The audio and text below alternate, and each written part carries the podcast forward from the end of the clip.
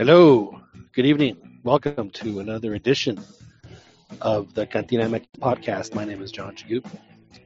Glad to have you with us this evening as we're live on our YouTube, and of course, glad to have you listening to us if you subscribe to our podcast on on the on the variety of places where you can listen to our podcast. We appreciate you uh, subscribing and downloading to this particular show. Got a lot to get to tonight. Uh, joining me, as always, is uh, Joel Aceves in uh, Irvine, California. I am on the banks of Lake Travis in Lago Vista, Texas. And uh, let's get right to it, Joel. Joel, we just saw Copa America, a game that I'm sure every Brazilian, after the last two editions of the Copa, seeing Brazil go to penalties in the quarterfinals against Paraguay and having both of those not work out in their favor. Happens again tonight, Joel. Listen, the Brazil's at home. They haven't, frankly, won, won much of anything over the past uh, 10 years or so. They're, they're, they're, you know, for, for, for Brazil, they're kind of in a dry spell. And they go to penalties again tonight against against against Paraguay, against. The the the just the the most stoic, pragmatic team in, in, in South America and have been for years. Joel, what happened tonight? First of all, thank you for joining us. What Always happened? a pleasure, Jon. What what what what is what, is, what has been happening in Brazil leading up to this moment? Oh man, I just know there's been the pressure has been mounting on the team to to do well. Um, when Tite first took over, you know, in the build up to the Russia World Cup, he could do no wrong.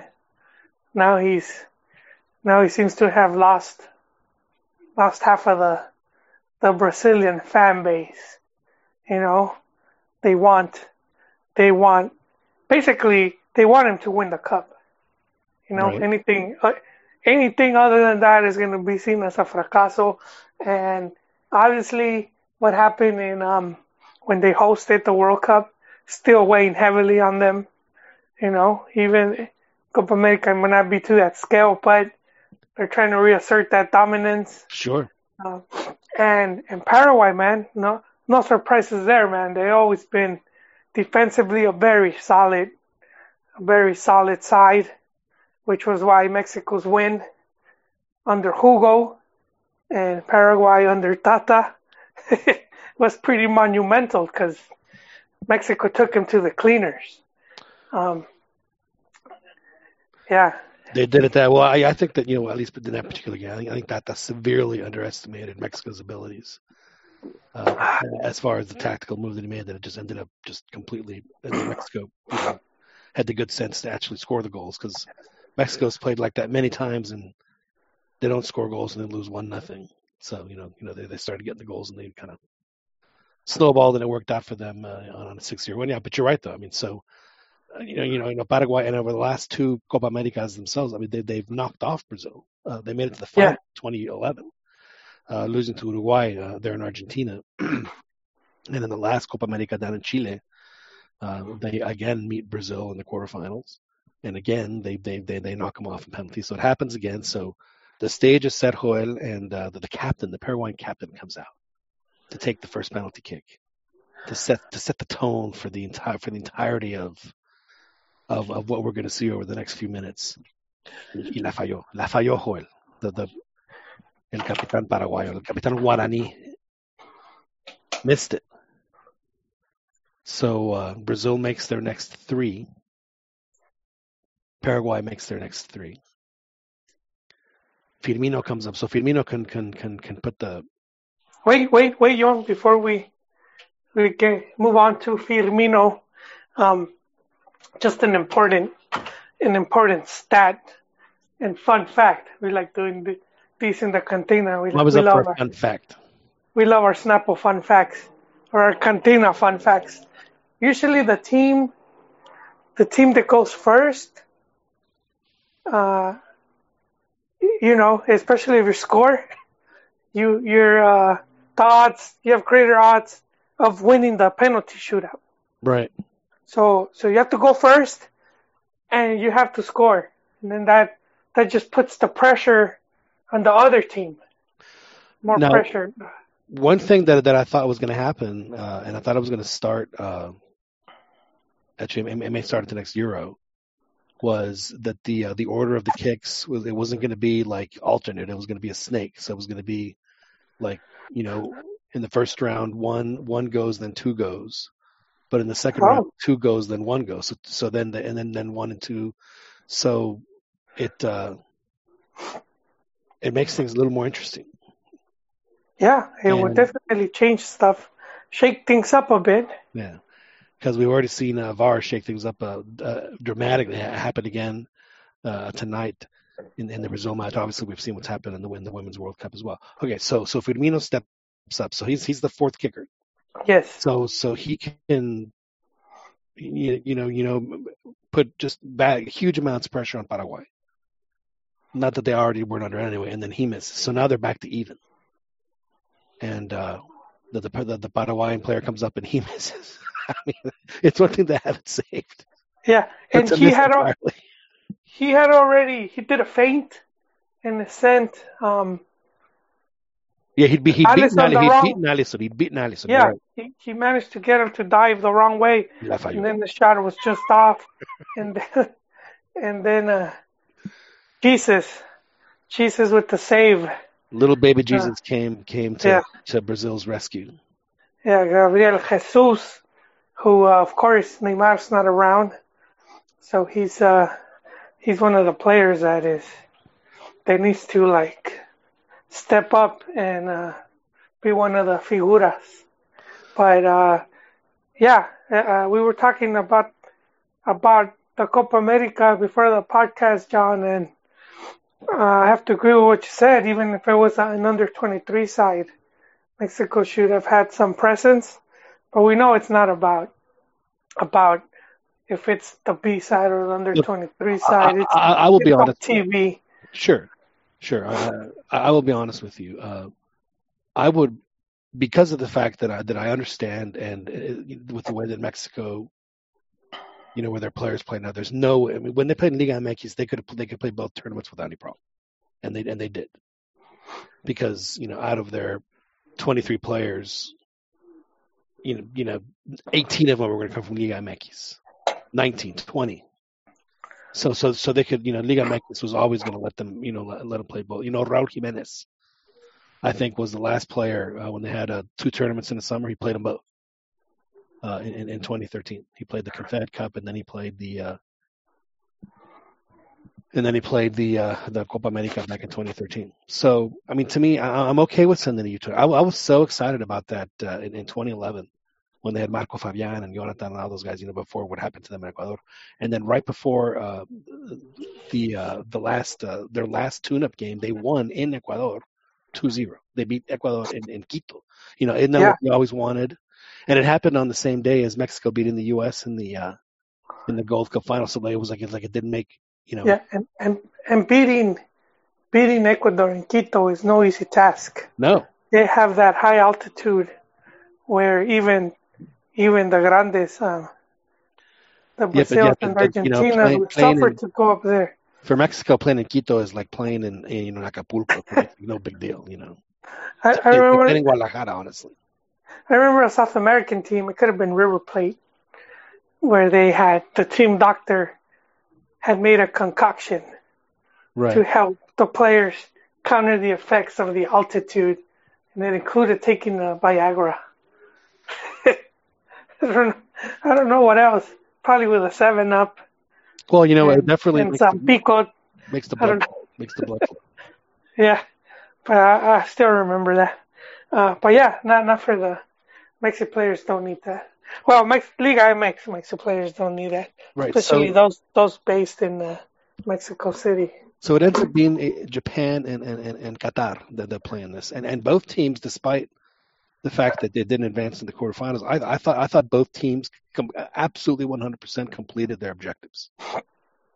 Yeah, You know, you know, Qatar said, you know, we're we're getting ready to host this thing, maybe, and uh, and we, but and you know, so they've already they've already they they're the Asian champs, so they would be if they were playing the Confed Cup, they would be in the Confed Cup. Qatar because they won. They won the Asian Championship, and uh, they played. You know, they were they were in a group with uh, who was it? It was it was Argentina and Colombia and uh, help me out. Who was the other team? Um, damn. Was it Paraguay? It may have been. It may have been. I think it was. I think you're right. I think it was. And and they they held their own very well, very well. I mean, the, the, you know, those are three teams that kind of they, they kind of played you know three very different styles, and and Qatar did, did pretty well. You know, against Paraguay, I think they should have won. They, they had a couple of chances to win the game, and you know against uh you know they gave Argentina a, a pretty tough game, and they gave uh, Colombia a, a pretty tough game too. So they I, you know, for for Qatar, you, you you can't consider anything other than a, that, that being a massive success for them. And, and and I mean that with all due respect. I mean that you know that shows hey that you know we we can hang with these. You know we, we get these guys on our home turf, and I like our chances. You can't you can't ask for anything better than that. For, for, exactly for playing a tournament. And and Japan sends a U twenty three. Japan, I'm telling you, Joel, I see Japan and Mexico as, as as very similar as far as their their leagues and and, and the type of players that they have. And they both have been coached by El Vasco. Exactly, and and and uh, so I, I do think that they, they have some very they're, they're very similar in, in, in their style of play, and in how they they they developed o- over the past. Uh, you know, you know, Japan maybe more more of a late bloomer, but you know they're they're there. Japan should have beaten Belgium, Hoyle, in in, in the uh, in, in, in Russia. It should have been them playing Brazil, and, and how great a game would that have been? because Japan wow. was was the team that played played yeah. the prettiest soccer. They played the prettiest soccer in, in Russia. I thought Japan did. Yeah, that's, that's yeah, that's been a country that's been investing heavily uh, with not just with the J League, but also bringing in a lot of yeah. former players and, and coaches and whatnot to try to help and right. and improve but yeah, their youth teams have been doing well. Right. And that they're 23 at the at the Copa America is testament to that. Right. Well, they're hosting the Olympics, so that was their Olymp. That's going to be the the the, the asset for their Olympic team. That they and it's going to be a. They sh- they're going to be, you know, they should be one of the candidates for and, the. Well, well, well, yeah. Now you mentioned the Olympics because you said Brazil had not won anything. Oh, they, uh, you're right. They did win the gold medal in Olympics. I feel. Yeah, like. but that's a youth. Yeah, that's a youth tournament. They're not. I mean, it's it was important for them because that was the only, the only trophy missing from their cabinet. It, it was their white whale yeah. poet. And Mexico had taken that away That's from right. them. And uh, yeah, they were missing that. It was this big glaring omission, and they That's finally right. got it. But other than that, um, other than like collecting other badges, yeah, it's not going to mean that much to them as it is for the senior team. yeah, so here's, here's, the graphic right here on on on, on Telemundo. Brasil no llega a una final desde el 2007. So uh, there you have it. Uh, you know, and that was after winning Copa America, what, like three or four times in a row. Brazil. So this is. That's uh, right. They were quite dominant. They managed to beat Bielsa's Argentina. And and and and more more impressively, Joel, they beat La Volpe's Mexico. Oh yeah, yeah. Oh man, yeah. We were well, we well that team was severely lacking in firepower. Um, yeah. You know, they asked they asked uh, La Volpe after the game, you know, what what what his thoughts were. Yo siempre digo que el fútbol algunas veces, en mi punto de vista, es como un ajedrez. So you know, I guess he ended up losing the uh, the chess match that that night. That was uh, that that honestly to me was the beginning of the end for the for for uh, I know that they had a good Confed Cup, but you can't lose a you can't lose a, a, a knockout game like that the way they did. But let's let's not let's not go down that path, Hoyt. well, well, I mean, that cup that cup did have did have one positive, which was uh, Mexico's first official win over Argentina. That is true. With, uh, so, with, so Mexico can never beat Argentina in an official match. And and and Joel, if I if I am not mistaken, I think I could I could I could I could uh, for if people don't know what happened in that game, I could foreshadow what happened in that game just just by doing this.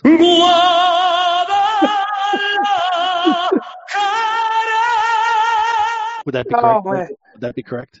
Yes, yes. Because people remember Ramoncito's uh, goal against Brazil in the Copa America, which uh, you know it was had it not been for the Nery goal, would have been just this you know unbelievable goal uh, that he scored. But the goal he scored against Argentina, Joel, I mean, it, Oh, re- man. it really, I mean, it really is. Uh, What a great player! What a great player! Um, not to, not to uh, get off topic, but he did, he was, he did went and visited the, the team about a day or two days ago, and rumors started flying that he was going to be the new GM, but he was just there to, he was just there to liven the mood, to give a speech, you know, to try to inspire the boys. But no, he's not. He's not going to be taking up any any roles. I would have loved to have seen Ramoncito play for like a, like a Valencia or something like that. Oh yeah, yeah. He, he could have he could have easily. There's no question. You know, people just didn't you know like his size. But I mean, again, there's been so many little guys in soccer that you know Messi. Messi's what five six, five seven. He's not that big. Yeah, So and neither were the the your two favorite midfielders, John. that's right. That's right. Xavi and Iniesta they were both under five feet. They were they were four. Yeah. eight. And They were both very small. They were both very small. Anyway, all right. So so Brazil ends up getting the penalty. Uh, Gabriel Jesus scores, and um, they are uh, advancing in the semifinal in their own tournament. In Japan, Joel, in, the, in this and that, U twenty three, they they started off poorly. They they had a they had a bad loss, but they went from you know the menos a más, which is again. You, you couldn't ask. They ended up not qualifying, but you know they gave uh, in the third match they gave Uruguay a a rough one. I mean they went up. I think they went up 2-0. They they ended up they ended up uh, yeah. And and Uruguay is one of the candidates to win this. Yeah, exactly. And I Uh, think I think they, they tied. They they're they're second, so they I think they went they went lost, tie, and then tie. But uh, yeah, they're, they're, I think they had like a 4-0 loss or something, so it ended up. Uh, Yeah, and it goes to what you say about about these teams that that uh you know even when they have bad matches they find a way to win, right. and that's yeah that just shows uh, la pasta they call it pasta de campeón. I had uh, pasta de farfalle uh, about about a week ago. It was uh, it was, very good. Uh, do a little uh, beef and pork in the in, in the gravy. Joel, I, Oh damn! I highly I highly recommend it. So uh, so so the point is, Joel, though, is is it if if, if Qatar can send a you know their team in Japan's into U twenty three just to see you know to you know give them the fogueo. To me, it was it, wa- it was a no brainer for you know for, for Mexico to, to, to be a you know I mean I think even has said is, is like if you guys want to play you guys will always be a guest. You know you you know if, if you want to do it you're gonna always have a spot. I'm pretty sure that's the that's the uh, the the, the policy when it comes to Mexico playing in Copa America, and and for them not to, I mean, e- e- even in the last one uh, when they played uh, in Chile, when they sent you know the you know the when uh, Piojo coached and, and and sent an alternate, what are you doing? You know, if, you're going to send an alternate team at the very least, why don't you send all your naturalizados, and then and, and let them represent Mexico in the one place where it would just where where they would be like swell the most with pride is to play is to play in in, in, in, South America. I would have loved that, honestly. I think that would have been great. If there's a team of nothing but naturalizados playing in the, in the Copa America, you know, like Chaco and, you know, like Chinandina, all, all those guys, just put them, put them together on one team, say, let's, you know, go see what you can do. No, and, and you know for them it means that much more. Yeah, exactly. You know, So you either Uh, do that or, or send the U23, but, but don't just send a bunch of randos that are never, I mean, seriously. Well, I mean, I mean, uh, we know why they send the randoms. You have to promote some of the Liga MX players, and Monterrey could be like, look, we have this guy, and uh, we need to give him a push, put him in the selección, you know, Right. and that, and that's why you and that's that's one of the reasons why when uh, Tuca was doing the interim coaching, this this you know, a few months back, big reason why we saw Pulido, you know, really didn't deserve to get a call up. He hadn't done anything. Right. Uh, and uh, but but Chivas could be like, you know, we need we we need this guy, you know, to to try to sell some tickets, man. We need to we need to sell his image to the fans that he's he's at least a seleccionado, and that's that's a big reason. But but no, I agree with you. Some of these naturalizados, man, to them it would be like it would just mean so much because they're not only are they trying to prove themselves Right. to the to their host country, um, but they want to like also show up, you know, and be like, look what you missed out on, type of thing. And we did see uh, also Polar because he was one of the players called up by Piojo, and he he was playing his heart out, even though he was already past his prime. But he, he even got to score like what was it, two or three goals? Uh, you talking about Vuoso? Yes, El Oso Yeah, he- Polar. Yeah, he yeah he uh, he scored two goals in the Chile game, like that Chile game where they tied three three in Chile against Chile in the Copa America, tied three three. Yeah, I was upset. Jimenez scored in that game too. I was upset. I don't know if it was Univision or Telemundo that was broadcasting, but was they missed out on the on the and it's also Polar dance. You know, oh yeah, well that's yeah that was uh, I mean I mean it's the world feed. I mean don't think that that that you have the, their own cameras there. So yeah, they probably didn't know. They probably because they didn't know who he was. You know. I know that was what his his big thing was his little dance.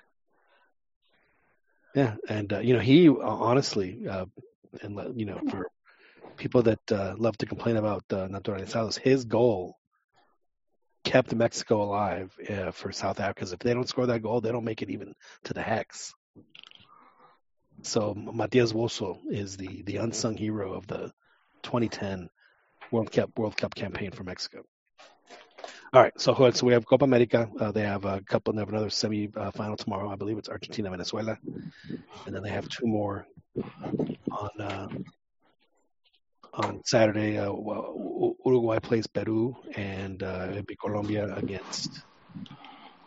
Oh, we have we have a guest. It would be, Col- it would be Colombia against. Uh, who's the other? Who's the other team? Chile. Chile. Thank you. Rigo Ayala joins us now. Rigo, we were uh, we were we were reminiscing just a little while ago, talking about uh, the, the the 2004 Copa America, that where Mexico uh, ended very badly, but but started very well. And, and and if you remember, Rigo, I think that if I just played this, you would. Re- I think you remember what happened.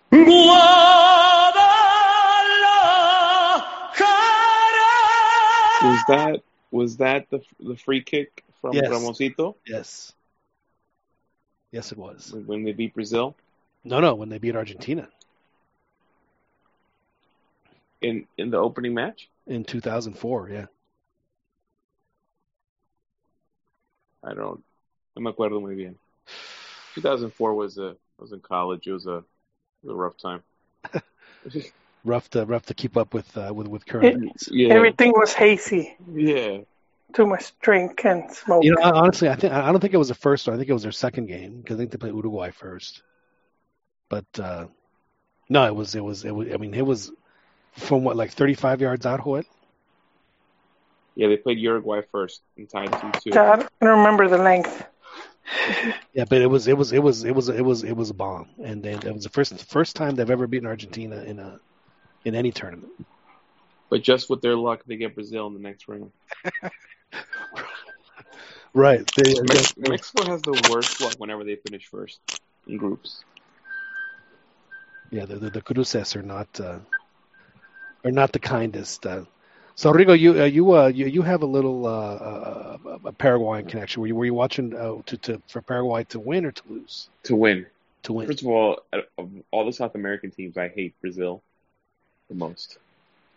I don't know why. I just hate them. So I was, I mean, and then my my daughter's half Paraguayan, so Right. uh, we were watching the game, and I mean, I thought Paraguay. That's what I figured they were going to do. They were going to bunker down and and, and It's who You they know. are. It's what they do.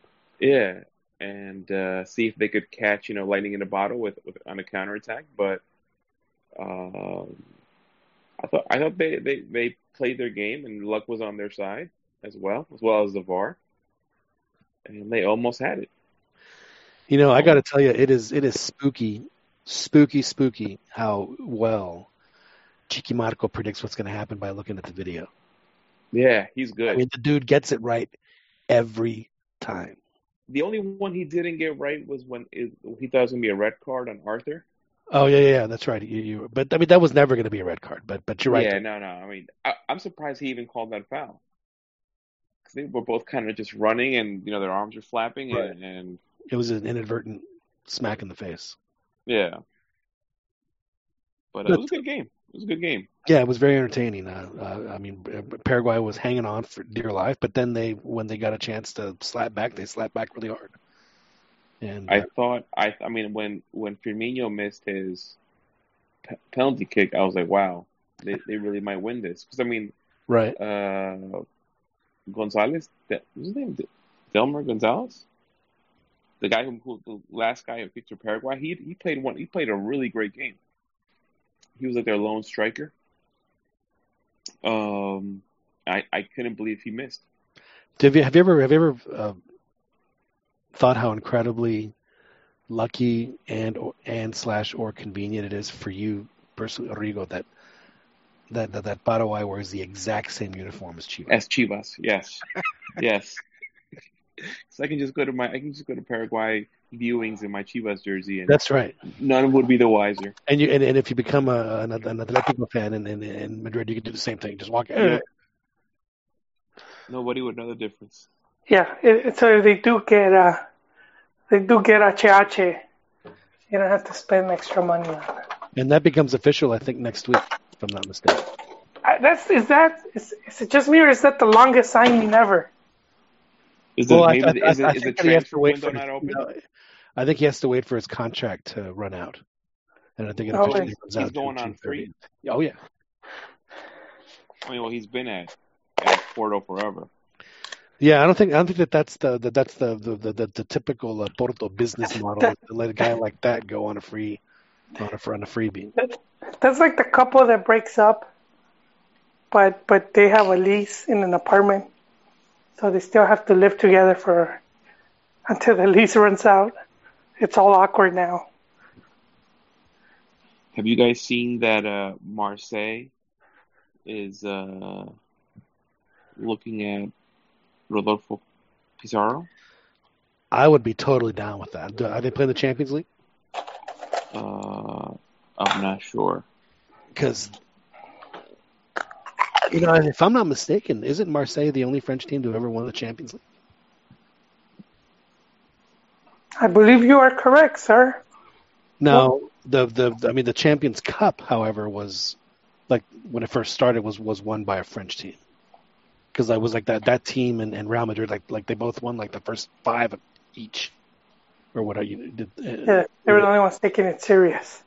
It was the Well, they had a really great team because they had the uh, remember the the guy who scored the most goals ever in a World Cup was French, Just Just Fontaine, and I believe he was on that team. So they had they had some firepower. I don't think. Oh, who's cracking open a cold one? that's me right here. Oh, You need to. You're expecting the glass to shatter. This oh is yes, I was, I was like, I was like, who invited Stone Cold? this is the uh, Cantina MX. Ah, it is. It is customary to That's right.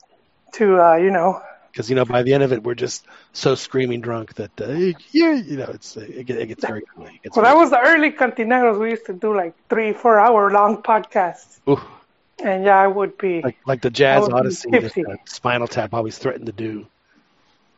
In the in this is Spinal Tap.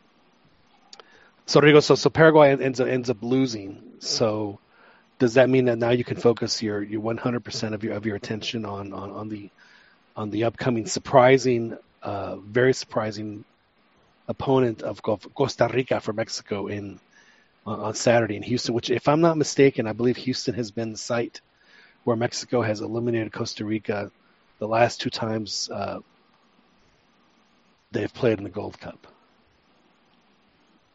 I mean, it's it's it's the it's the match to watch on Saturday, I guess. Because I mean, I'll, isn't there? Uh, oh, Uruguay, Peru, I think plays on. yeah, Saturday Ur- as well. Uruguay, Peru, and the Chile. Uh, No, Chile, Colombia is tomorrow. no, tomorrow it's Venezuela, Argentina. Argentina early, and then Chile, Colombia. Oh, they have two. So so two are tomorrow. Yeah, Oh, okay. I thought I thought the two were on.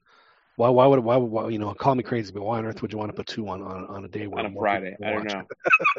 I don't know. Oof. That uh, Um, well, see, they didn't want to compete with the Mexico, Costa Rica. yeah, so more than likely. Yeah. More than likely, they want to compete with Mexico. Right. Yeah, so Mexico instead of playing Haiti, which I think everybody it was was almost uh, Surprised. was going to happen. Yeah, All of a sudden, it's going to be Costa Rica. Now, Fran, I mean, uh, not that I'm saying that Haiti would have been easy, because obviously, you know, if if Haiti can handle Costa Rica, then they're obviously got something going on. But uh, it uh, it certainly uh, makes things uh, very. I mean, that whole that whole side of the bracket is just fascinating because Canada, you know, the Canada Haiti game. You know, that's gonna be a good game. yeah, exactly. I mean, that th- th- these are two teams that, uh, you know, that they, they they're both they both have a huge opportunity in that tournament, but moving forward into that, you know, into possibly into the X. Yeah, and Haiti going back, maybe you have to go back to probably the seventies. They were they were one of the stronger Caribbean teams. Can I can I can I drop some some some knowledge? Uh, on, Ague- Aguefo, yeah, just uh, uh, some uh, some of those fun facts they were talking about earlier. Uh, in, in se- when Mexico missed the World Cup in '74, Haiti went because they actually back then they wouldn't have an hexagonal; they'd have a, like a quadrangular or whatever it was, but they do it over like two weeks, and they do it in one. And uh, they did that in in '74, and they did it in '82. And in '74 it was an Haiti and Mexico didn't make the World Cup. 82, 82 in Honduras. in 82 in Honduras, and Mexico didn't make the World Cup there. So yeah, you know, and uh, so it ended up uh, being Haiti that goes to Germany 74, and they scored. They played Italy and they scored first. So they actually led Italy for like I think like nine minutes. John, I actually saw a clip of when Haiti eliminated Max, And uh, one of the players running around was La Puente. He had that Hulk Hogan haircut, man. He didn't have hair. He didn't have hair Yeah. back then. yeah, He didn't have hair back then either. No, no, he did. He had Well, like like a like a like a, like a, a- like a shoe, like a like. Hogan, just in the back, dude. Yeah. think of the uh, like the monkeys. You know, he had, he had one, one of those. Uh, like- but it like yeah. the monkeys were going bald. Yeah, man, this dude, he had blonde hair and he's running was around. it, uh, was it Rafa Puente on that team too? Yeah, a couple of those dudes. Yeah. And uh, yeah, it was difficult, man. And that team, well, Haiti is like what to expect. A, a lot of what you see with Trinidad and Jamaica, they're very physical team, very strong. Uh, you know, difficult to beat in the air, uh, fast, and they usually have one or two guys that could that could move the ball pretty good. Yeah, I mean, like you said, they've been in the wilderness for a long time. But uh, you know, in the last, if I'm not mistaken, in the 2015 Gold Cup, they they actually made it made a made a pretty decent run, and, and probably should have made the. Uh, uh, I, I forget if they had a chance to make the, the the semifinals or not, but they had a they had a really good a really good string there that I thought they had you know they had a really good chance of making the hex, but they ended up Yeah. in the hex. They drew a really tough group that uh, Oh. it just they just weren't able to get out. You know, if, if this confederation wasn't so corrupt, I, I, if, you know, it would give a lot of federations a run for their money. Um, because it, the teams just look bad because they're, they're, um, you know, they don't have that consistency. Right. Well, I think that But- that uh, you know that that was a point that uh, John Arnold was making was was that because of the fact that you know the, you know the, the Nations League starts from Mexico coming up uh, this fall, like I think in October, but the Nations League for the for the Caribbean nations had you know that that started right after the World Cup, so they've actually have had a chance to get together. So like these guys aren't just like getting together and playing. Yeah, they've been. You know they they have been playing for for a while, so you know that that, that has given them you know that has helped them Well, is that the same as the Copa UNCAF? Well, no, no. Well, the, the, they have actually the UNCAF is just the Central American. Uh, It's just Central. I thought they had also Caribbean, but they have- they have the Caribbean Cup, and then and, and that's and that's the one that that Curacao won. yeah, yeah, because you know Cura- because Curaçao's been quite the surprise. yeah, Well, for me at least. No, John has been touting them since last year.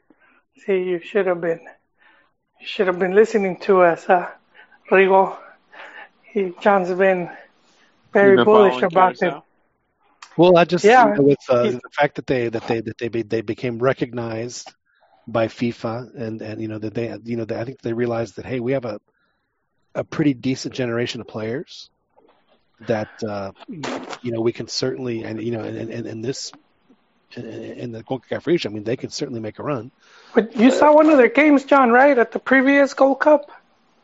Uh, yeah, I did. was- I, I did. I did see them, and you know they just you know they you know they they need some work, but I mean they obviously have the you know they have the materia prima. You know for such a small country, especially, it's uh, it's pretty impressive. And uh, you know they have a great goalkeeper, and you know frankly, if they didn't have that good goalkeeper, you know they would have just been blasted. But uh, you know the, the, the I think that the thing that makes Curacao beatable right now is that is that they can only give you about an hour. Like like the last twenty minutes, I mean they're really just barely hanging on. Gassed. yeah, just just totally wiped out. So uh, I mean, Honduras. I mean, they are Honduras, but, but I mean, they should have beaten them six seven nothing. I mean, seriously, they just um, uh, had some chances, but and then but, but what they did is that they they cashed the chances that they had. So, but uh, but no, but they, do have. Uh, I, I think they have they have a real good chance of making. I'm saying to make the World Cup, but I think they'll definitely make the Hex or at least come very close to making it. One of those things where and by the way, is it just is just me or is it weird that they haven't had any kind of draw for qualifying for the uh, for the upcoming World Cup? Who hasn't had the drawing? FIFA to to to, to draw out the qualifying. Oh, like the, the the groups and all that stuff. Yeah, I mean, is it normally done three years before? yeah, because because you well, I mean, South America's different, but then like uh, I mean, when Mexico had when oh, remember. Uh, uh, Piojo does the Gold Cup, gets fired, and then Osorio comes in, and the very first thing he has or, are qualified. They play against Salvador. I mean, like a, you know, a, a proper one. You know, then you know he wasn't playing, uh, you know, the Grenadine Islands. He was playing in Salvador.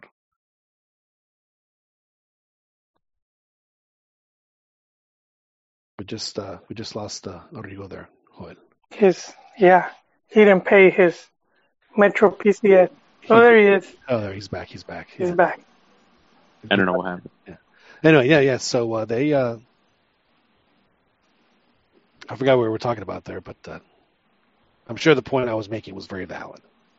What were you saying about Curacao? How you've been a long time fan? I have, Well, I'm a long time fan, but you know, just just just, just since I saw that, I think that they did they did they, they do have a chance. Oh, to talk about qualifying, yeah, they have not uh, drawn out the qualifying for the uh, for the upcoming uh, World Cup. I'm sure maybe they're waiting for all these cups to pass by. Pass. Possibly, possibly, but you know, they don't have a logo for the for the tournament either, which I think I find extremely bizarre. I mean, I don't. I feel like they- won't take away the cup from uh, Qatar at this point. Well, they've had to, to cut their stadiums down from 12 to 8. Not enough uh, refugee work being done. I, you know, I guess not. But uh, yeah, it's, You know, I, I am surprised that, that that after all like the investigative reporting that's come out about Qatar, that they're doing it there. Like I mean, like HBO has done it. Uh, well, here's here's my. I mean, it's, you know, how did those, you know, all the 12 stadiums, whatever, was get built in Russia? You know, how did they get built in, in Germany? You know, what you know, what were the stories on those? I'm not saying that it was it was the same thing, but you know,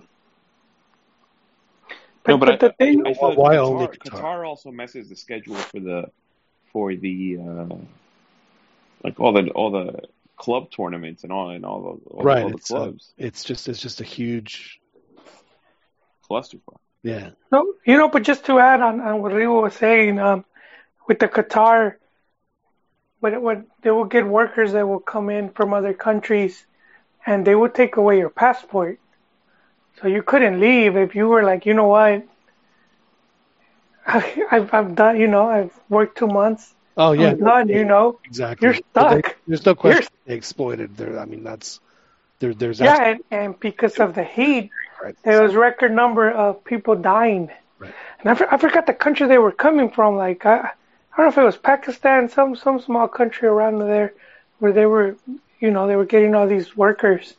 and they were just dropping like flies. Yeah, it was like a like a like a like a like a far eastern country. It was something that kind of surprised me. It wasn't like it wasn't anything. It wasn't a neighboring country or you know a country that was nearby. It was like a little further up and Yeah, man. Even if they paid good, they're like, but we we keep your passport. I'll be like, no thanks. No, no, no. But it was, it was, it was, it was, and it continues to be. Uh, I'm not saying that you know what happened in you know Germany, Russia, and all the other places, but I'm sure that there was uh, you know a certain level of, of some exploitation of the workers on some level. All saying. But it is bizarre though that they don't have a logo. They've they've cut down on the. I just it, it makes me wonder if if that tournament's going to happen or not. I mean, if it's not happening. They need to get it together because we have three years left. Yeah, well, when they uh, when Colombia backed out of the '86 World Cup, they they, they made the announcement uh, the summer of uh, of '83, if I'm not mistaken, is when that announcement was made. So, So are you guys worried about Costa Rica? Or do you think Uh. that Tata Martino's team will score three goals at least, like every other game? You know, Costa Rica can obviously beat Mexico. Uh, Joel, what do you what do you think? I, I'm not worried. I agree with you. They they can beat. They do have the quality to do it. Uh, they're top three in the region, and and uh, you know they showed it for a long time. Any of those three teams, you know, they they're capable of beating each other, and especially with Mexico not being at its full strength. Because I would say Mexico has, you know, fully powered their power levels over 9,000. I just don't see anyone beating them. But this Mexico side, it's missing a few players. Uh, so yeah, it's a bit vulnerable. But I'm not worried. I don't. Matosas doesn't convince me, man. Well, here's the uh, you know uh, what I believe. Costa Rica could beat Mexico, but Mexico can absolutely beat Costa Rica. And uh, the last time that uh, a Costa Rican coach was real cocky about how much he knew about the other team, they got whooped four to one, and it was it was it was over by halftime. So uh, And, and La Volpe too, right? yeah, and he was he was shell shocked because I remember I was at his press conference, and he had he the look on his face was like, "What just happened?" He had he was, and it's funny because Guardado was the one that scored the two big goals. I was saying, dude, you know, you're the one that brought this this brought this guy out. And and Guardado's back to I was- scoring. I was too chicken to ask him the question. I'll be honest, I was too chicken. I didn't, you know, I wasn't a. What did you want to ask him? I wanted to ask him, and you know, it's like y- y- you were the one that the quote unquote, uh, you know, un, you know, discovered Andres Guardado. As you know, I said, you know, uh, if you're if you're on the other side of, you know, if you're an adversary, you know, knowing that fact, I mean, uh, obviously, you know, he he he, he beat you, but is that something that you can celebrate? Say, "Look- at how well the how well this guy's done.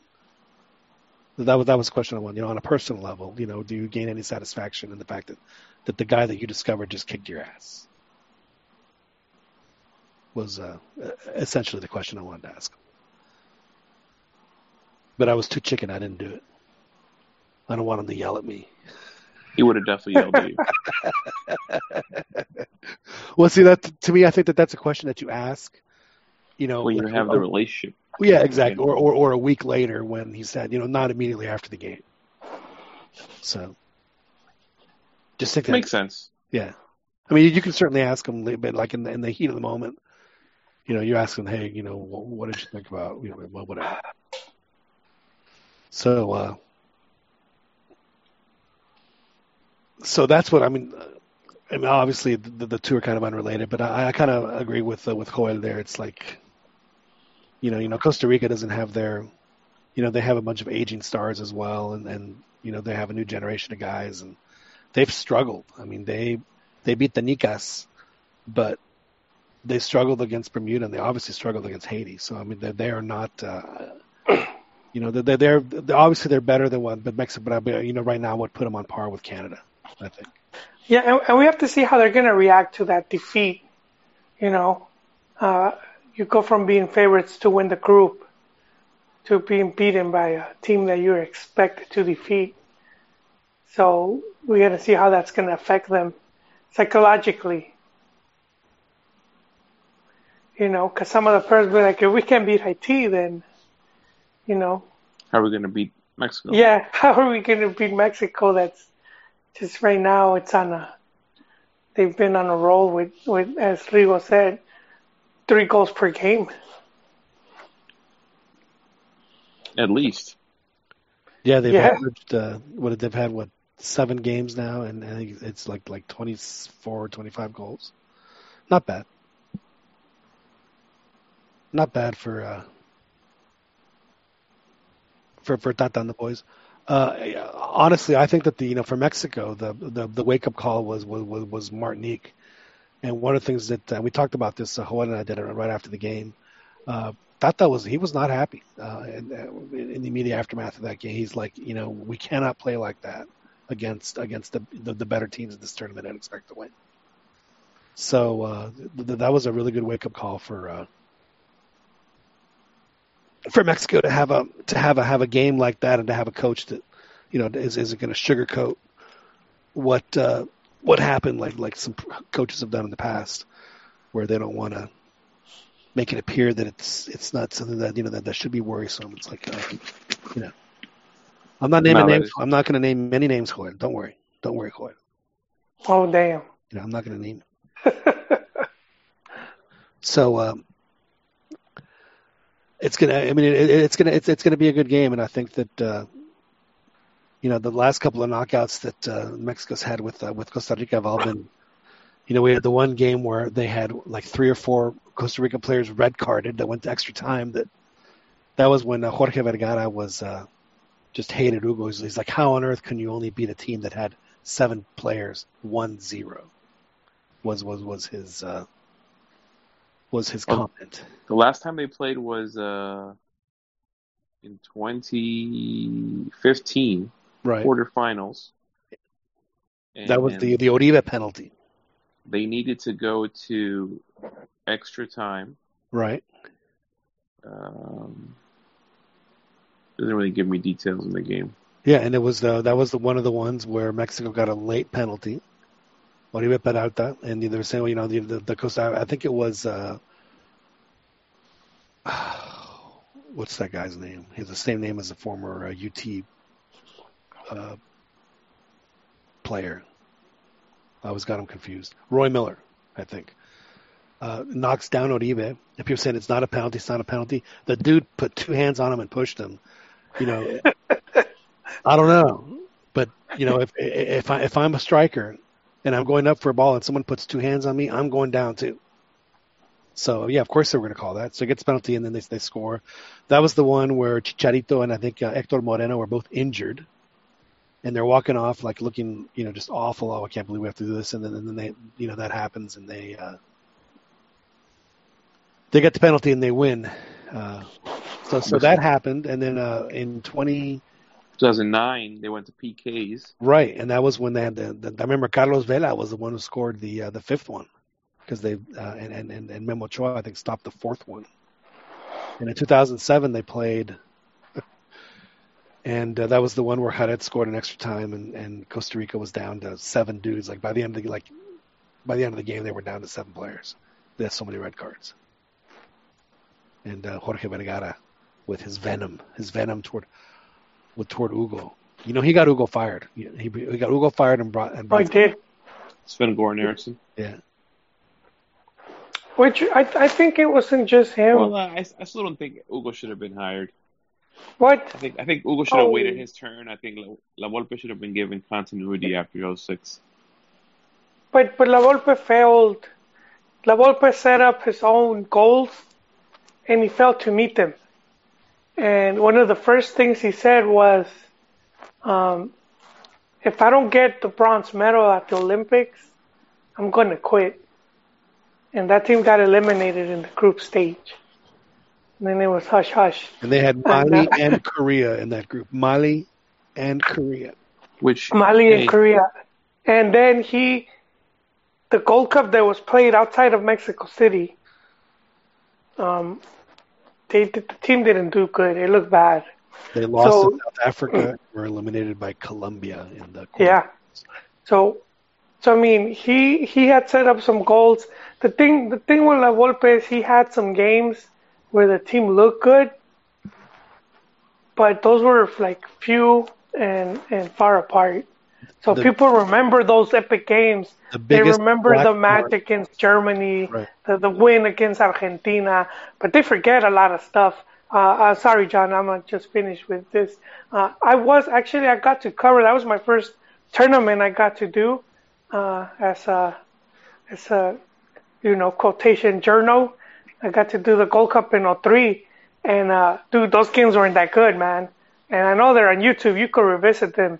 Uh, they had a match against Honduras at Azteca where it was like almost in the 90th minute when Honduras hit the they hit the post, man, uh, and it ended 0-0, but they almost won that game, and and that was that was one of the games. And uh, I think before that was it before that with the uh, Preolímpico, they they didn't win that one either, and it was hosted in in Jalisco, right? Didn't Costa Rica that.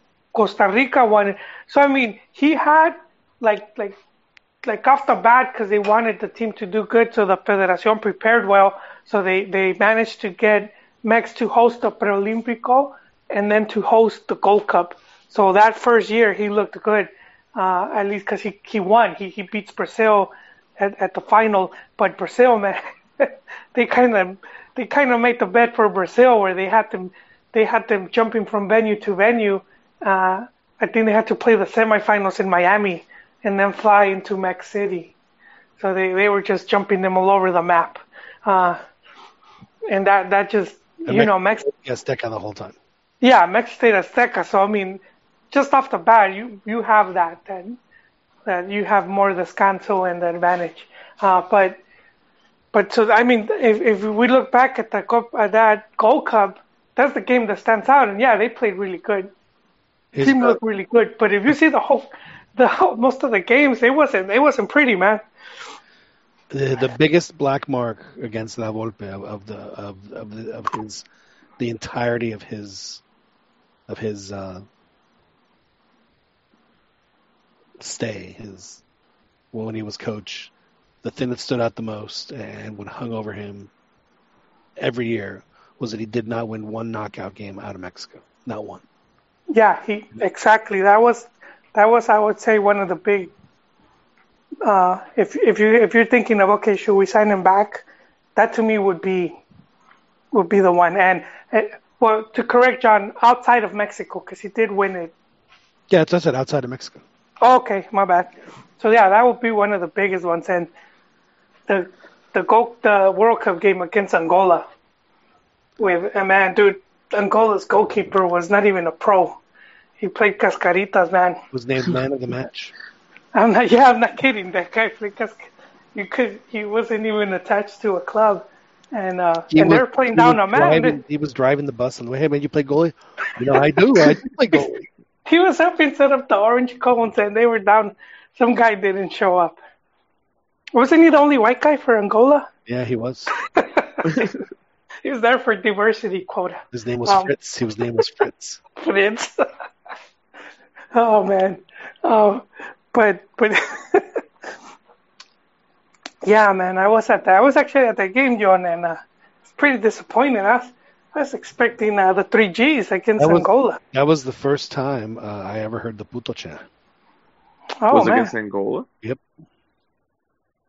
Didn't Wow. that start in Copa Libertadores? No, in uh, Atlas, at the Atlas Stadium. Yeah, Jalisco. The yeah. Uh, so I don't. I think they were Isn't it doing it for like- Liga games. Isn't it just like Atlas to, to start something like that? Just like Atlas fans. Were they doing it to Oswaldo? Because I think Oswaldo was at Chivas, and Oswaldo did come out of Atlas. Yeah, so so Oswaldo came out of Atlas, played for America, and then goes to Chile. Did. Yeah, yeah, people are okay with that. Well, You they know, forgot. You know, Oribe comes over from from America, and you and you, and you could have sworn that like they, they thought that, you know, Amaury, you know, took a big dump in your Cheerios. It's like, what what are, what are you doing to us? No, it would it would be not a Amaury. It would be um, Or- Higuera. Oh, I've been Jose, Jose Luis. That's right. Yeah, forget that it was that that. Yeah, he- because Am- Amaury wasn't at the presentation. He he did not show up to the when they presented Oribe. He wasn't there. Yeah. Well, we'll get into all that here, here, here in a minute. Though we do need to wrap up on the uh, on the Gold Cup. So, uh, so we have Mexico playing Costa Rica now. Now Canada plays Haiti, and uh, uh, Rigo. I would have to say that's probably like like a 50-50 game. Yeah, I think so. And, and and as you said, as you pointed out, it, it could be it, it could be very entertaining. I think you're right. It is. Uh, I, I will say I this. I think I think I think Haiti might take it. uh, you know what? I, I, you know, I've, I've been, I've been talking Canada up uh, the whole tournament. So it, it would, it would not surprise me at all if they, uh, you know, if, if, if they, uh, I mean, Canada, what they have is they have, they have a lot of offense, and they kind of struggle on defense. But uh, I think I think Haiti might pull up. I mean, is it an upset if Haiti pulls out pulls it out? I mean, they went they went you know three three wins in the group stage. yeah, you know, that, that, that, that that's a good question. I mean, uh, they, uh, uh, uh, you know, like I said, I, I, I don't think if either team wins, it would be an upset over the other. I, just, I just think it's, it's a very evenly matched game. Uh, you know, I think Haiti's defense is a little stronger than uh, than Canada's, and you know they both have they got some difference makers, which they haven't. You know, that that's what I've always thought has made. Uh, you know, w- w- what has made some Concacaf teams really dangerous is when they have uh, you know guys that are can can make a difference not just on this level but on on a lot of levels. And and Canada and I think both have a couple of players that can do that. And uh, you know, Honduras had that with Suazo for you know a better part of you know five six years, and they also had like the Wilson Palacios. I mean, Honduras had a very strong team for a long time because they had a, a about three or four guys that could that could play. Pavon Plumer. Yeah, exactly. Yeah, I mean, Carlos Costly. I mean, I know that you know he uh, and for the longest time we talked about. I call him Carlos Costly. For I think I even wrote it out when I would write stuff. I don't think I ever corrected myself, and, and not realizing that it was just Carlos. No S. No S. Oh man, that's me. That's the same as well. Another fun fact. Did you call them? Maybe they made a mis- maybe they made a mistake, you know. Like when they when they wrote the name, they just forgot. It could be. It could be. But anyway, so it's just. Uh, and Canada has them with uh, with with uh, with Davies and the. Uh, it was really good. And they have the you know the uh, the the, the Camotero in, in, in Cavallini who got a hat trick the other day against Cuba. So um, it's going to be a lot of fun. Nope. depleted Cuba though. The other side of the bracket doesn't look as, as uh, frankly as, as entertaining. We have uh, Curacao playing the U.S., which I think you know as as much as I like Curacao, I think it's it's going to be. You know, I think the U.S. will win, not comfortably, but they'll, they'll probably win about 2-0. And then Jamaica's playing uh, Panama. I mean, I mean, could you could you could you think of a more bo- boring Concacaf game than Jamaica Panama? That sounds terrible. I mean, seriously. I mean, Canada, Haiti would, would normally go, who, who would want to, but they've been playing, they've been playing some, some They've been playing well, yeah. yeah. it's, it's been exciting to watch. I mean, I thought Canada, when we were, when we did our, our, our little, uh, podcast during the game, in that second half, I thought they had some, they had some, they created some really good chances. Uh, that they were, uh, you know, just weren't lucky enough to score, but they had, they had some good chances. And, uh, you know, as, as, what is, what is the, what is uh, the, the Tata rule, Joel? If, you know, it's it's okay that we didn't score as long as we created enough because because then it'll it'll happen. What? I haven't heard that from him. Isn't that one of one of the Tata truisms? That I don't. I don't. that I don't know that one, Yon.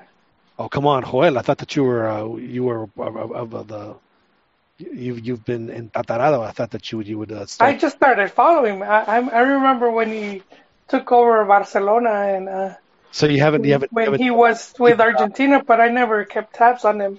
you haven't done the deep dive into his. You haven't started vetting him yet. Started, So started to me, to me, there's a before and after, okay. before Max and after Max, and I I just not that uh, you know I, I I forgive him his diving into other places. I, I Well, I think that he said know? that uh, when he was with with Atlanta. Uh, he, he said, "Listen, you know, it's you know, you're not always going to score, but I mean, but you know, the, it's good that we created the opportunities because you know then you know, the scoring's going to happen, but you can't score without creating opportunities. That, that used to drive me crazy about the that that period with Chip. They weren't generating any opportunities to score. I mean, not a one. So I mean, it, it's one thing to you know tie zero zero where you had a bunch of chances. And you know, I mean, but when you tie zero zero and you have one shot on goal, it's terrible. Terrible. So, I think it uh, a, a good time for us to, to switch gears here and uh, talk a little Chivas because uh, we had we had some big news that Right. happened uh, since since well I know that uh, maybe you and uh, Chiquis talked about it a little bit uh, yesterday, uh, Joel, which I'm sure you did, but I'm sure Yeah. you would not mind talking about it again. no, and and we got Rigo's perspective. You know, I'm hoping I'm Well, hoping I'll be honest as you know the producer in me. You know, I might I might have to play devil's advocate here and No, I don't. generate a little, a little, a little controversy. But, uh, so, so uh, José Higuera was uh, interviewed last week on Fútbol Picante. Says a bunch of stuff. They, they, they said, well, wait a second. This is what you said. Uh, Rigo will explain it a little better here in a minute. And then this week they, they, they, they, they cut him loose. They said, hey, he's no longer with with the organization. Yeah, well, you know what? Patterson was like, why don't you put your job on the line? And he's, you know, he said, I'm not going to do that. He should have said, you know what? He should have done a bet with Patterson because I know Patterson wouldn't put his job on the line. Uh, but he did say, you know, my position isn't safe. I could get fired at any moment. He and, did. uh, yeah, ironically, two days later. I, I don't think I, I think that that event that happened at Fútbol Picante was kind of like the tipping point. Not so much from like you know anything uh like it, it, it just felt like from as from like a PR standpoint for the team, it just looked terrible. Like here you are saying you didn't say anything. You call one of the anchors a liar right on right on on TV. Oh, that's right. And then, so you know what? What the, the funny thing is, right? So he he, what they're saying was that they asked him like, you said that uh, Tomas Boy was not the long term solution for the team, right? And and that he was never taking it into account as a long term solution. So he says, I never said that. You're lying. Uh, he's like, I, I would never say that. And he, but even he's like, you're a liar. Um, he's like, if you have the footage, pull it up, right? So the show ends, right? And right as the show is about to end, Jose Luis is like, can we go longer? Because, you know, usually Fútbol Picante can go like longer sometimes. And they were like, no, because Sports Center is going to start, right? So he asked for the show to go on longer. So So he's like, I haven't completely finished digging Yeah, yeah, my yeah. own grave. he, he Give me a few more he- minutes. the show could have the, the show could have ended and then it could have been like the next day they bring it up and like they correct him right when he's not there which was would have been whatever but he asked for the show to be uh you know longer it doesn't but then what they do is they do a Fútbol Picante uh little like insert into sports center and when they go when they go to that he's still there and that's when they pull up the footage of him saying that Tomas Boy was never taken into consideration as a long term solution for the team. So he, he just put his heads down and he apologizes or whatever. So I mean, I think from a PR perspective, it looked terrible. It also looks terrible to your coach that you're Yeah. sitting here saying that you know he wasn't the long term perspective that you that you wanted. And I think that coupled with everything that had transpired the last two years, I think it was just the tipping point. So when Amaury came in, he was just like, you know what, we need to let you go. Yeah. At first, at first, I was a little like, I didn't believe it. I thought maybe they were just shuffling him around. You know how it's a, a different role. But I guess I guess he is. He's he's no longer with uh, Grupo Guadalajara or whatever, or OmniLife or Primero que nada hay que felicitar a Chivas porque ganaron bien. La neta, hay que dejarnos de tonterías. Yeah, they have the Grupo OmniLife Chivas, but I, I co- completely agree with Rigo. I had, I had. Come uh, on. What kind of what kind of Chivas talk is this? He's- right. No, no, and you know, I had, I had, I had forgotten about that that little segment, um, and yeah, that that just that just you, you starting, you're starting the new the season, and and he's already said how he didn't trust the coach that's in place to, you know, and it's it it just leads to a lot of the the bad locker room that's been going on with the team. But so I would add to that. Uh, I think there was also pressure from a lot of the sponsors because uh, I don't know if you guys seen in social media. There's been a lot of calls to boycott Chivas, like don't buy the shirt, uh, don't go to the stadium, you know, all all of this stuff, which is I know it's been hurting sales. Uh, just just at the start of the season, Chivas was showing the prices for tickets. They're pretty much sliced, uh, cut in half. Oh, they're super cheap. I was gonna. I was. I was thinking about I thought they were the the Chiva- the, the, the the, Chiva Bono. the most uh, expensive tickets in the league. I make it like by like by a lot. They might be, Hmm? but I mean, But- tickets are, tickets are, are generally cheap in Me- in Mexico. Well, I understand that, but I mean, I thought that even by I mean, like if usually like a ticket's like you know if you to US you know comparable to US it's like like around ten bucks, but but Chivas tickets were like thirty bucks. I mean, they were like I mean, more expensive. for for the most expensive section to get a ticket uh, for like a regular game, not like a Clásico or anything like that, seventy dollars. You know, for for a price like that, I mean, honestly, you should have you should have Vicente singing to you personally. I think you know, he, should be, he, should, he should be in the he should be in that section. Get pay that kind of money. I mean, you should have that. You should just be there just to just to do that. So, so the most expensive one. So, if so, I go to a UT game. I haven't seen him in a while, but the last time I saw a ticket was like I think five years ago, and those were hundred dollars. So I gotta think they're probably like 130, 140 bucks now For who? for for UT for UT here for here in Austin. Oh, oh yeah. And uh, so if the most so if the most expensive for for Chivas is still like seven. Now you went to I the got I, I got some of the prices here. what you got? So uh, But you got the Bono. The Bono, like the Bono, is super cheap. I was gonna buy one. you're Like, gonna buy one.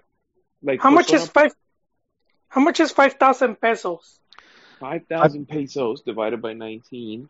well, divided by twenty makes makes make the math a little easier. Okay, Uh, it's uh, what is that? hundred bucks? two hundred two hundred and fifty dollars. Yeah. Oh man, For That's for act- tickets? this is semestral. They said. Yeah, for So the it, but but this is the Akron Premier. That's this is the, their that's top. The best. That's the best seat you, you Yeah. could sit in. That's, So season ticket the whole year. you year. got the lazy boy and you got uh, a Polologa and and uh, you know Podologa. So Rigo, are, are are the Yankees are the Yankees doing well right now? they are. They're in first place. All right, so they're in first place. I'm I'm not saying that you would go to a game because I know I know that you're a Red Sox fan, but I got to think that if if you wanted to go to go to a Yankee game right now, I'm guessing the minimum you would pay just for one game is around two fifty. I mean, it depends where you sit, but yeah, I mean, you can you, you can probably get tickets for like sixty, seventy dollars. Like if you're like in the nosebleeds all the way up top. Right for one Yankee game, it's For 60 one Yankee. So now you're saying for the whole Chivas season in the in in, in, in the in the in, in the super duper comfy in like the super duper comfy section, it's okay. I I have the yearly. I have the yearly uh, prices for the Chiva Bonos, which they call the season tickets. So Right. this is the annual one. So if you want the top of the line, Akron Premier, it's nine thousand six hundred and fifty pesos. But last season, it was fifteen thousand. It's four hundred and eighty dollars, essentially, for the whole Yeah, season. but- Yeah, but one imagine the cut from fifteen to nine. yeah. I mean, you you could tell they're hurting, uh, and that's that's the whole thing. Uh, they rather lose money on the on the bono than having games with a half-empty stadium. Uh, and then so you have the Club Chivas, six thousand uh, nine hundred and fifty pesos, and then uh, the cheapest one is Cabecera Superior or Superior, two thousand pesos. Season ticket. Yeah, two thousand two hundred eighty-five A hundred, hundred bill. It's it's a hundred dollars for a season ticket. for yeah for the, the, the. But I mean, that's a nice stadium. I don't think it's it's a bad seat. Yeah, that's that's. I think that's where I sat when I went to the final up there. Which is the uh, the seat, uh, well, uh, Rodrigo, where you were having the the the the, the ceviche? I was having Was it? tacos, and that and that was uh in the. You were at Jalisco, no? Weren't you at the Jalisco for that one? No, in the Jalisco, I was uh where it was raining. Oh, No, Wait, wait, wait! where you where you got caught uh, caught caught on tape with uh, with the with the fancy with the fancy michelada, I think it was. Oh, that was Oh, the yeah. Jalisco. That was the Jalisco. Yeah. Yeah, but you didn't you pay like one twenty five for those seats? Yeah, one twenty five. Man, Or- so, so you have to pay the Atlas price. Yeah, well, it was a Clásico, so when the Clásicos they go up. Oh, But, I mean, right, I right. was I was like front row VIP. there's like- moleros that go for that price. But I mean, like I went right to go here watch. in the U.S. Yeah, and you're not sitting you're not sitting all the way in front in a VIP No. section. Um, when I went to go watch Leones Negros, um, at, at Jalisco, it was like I think it was like 50 pesos or something like that. It was ridiculously cheap. Um, obviously it's Segunda División, so it's different, but Right. uh, everything changed. I mean, when we went to go watch Chivas in Morelia, those were like thirty dollars each. So Uh, none as to- negros are, are, are a buck fifty. less. And, uh, They were. It, it was. It was super cheap. No, I was talking about pesos. Like oh, I 50 know, I know, I know, I know. Um, but uh, I mean, like I said, I was gonna buy the Chihuahua one on myself. I was like, if I if I go to one game in the season, I've already got my money's worth. Yeah. Because if I go, for, And you could go- sell the other ones. Yeah. Uh, 'cause if I go to a Clásico and I don't get tickets, I got to buy resale. I'm looking at like 150, 200, depending on how the teams are doing, possibly um, 250. Um, so that's why I was thinking of doing it. I'm like, it's worth it. But with, then they signed, then they signed Tomas Boy to a long term deal, and I was like, I don't want to do it anymore.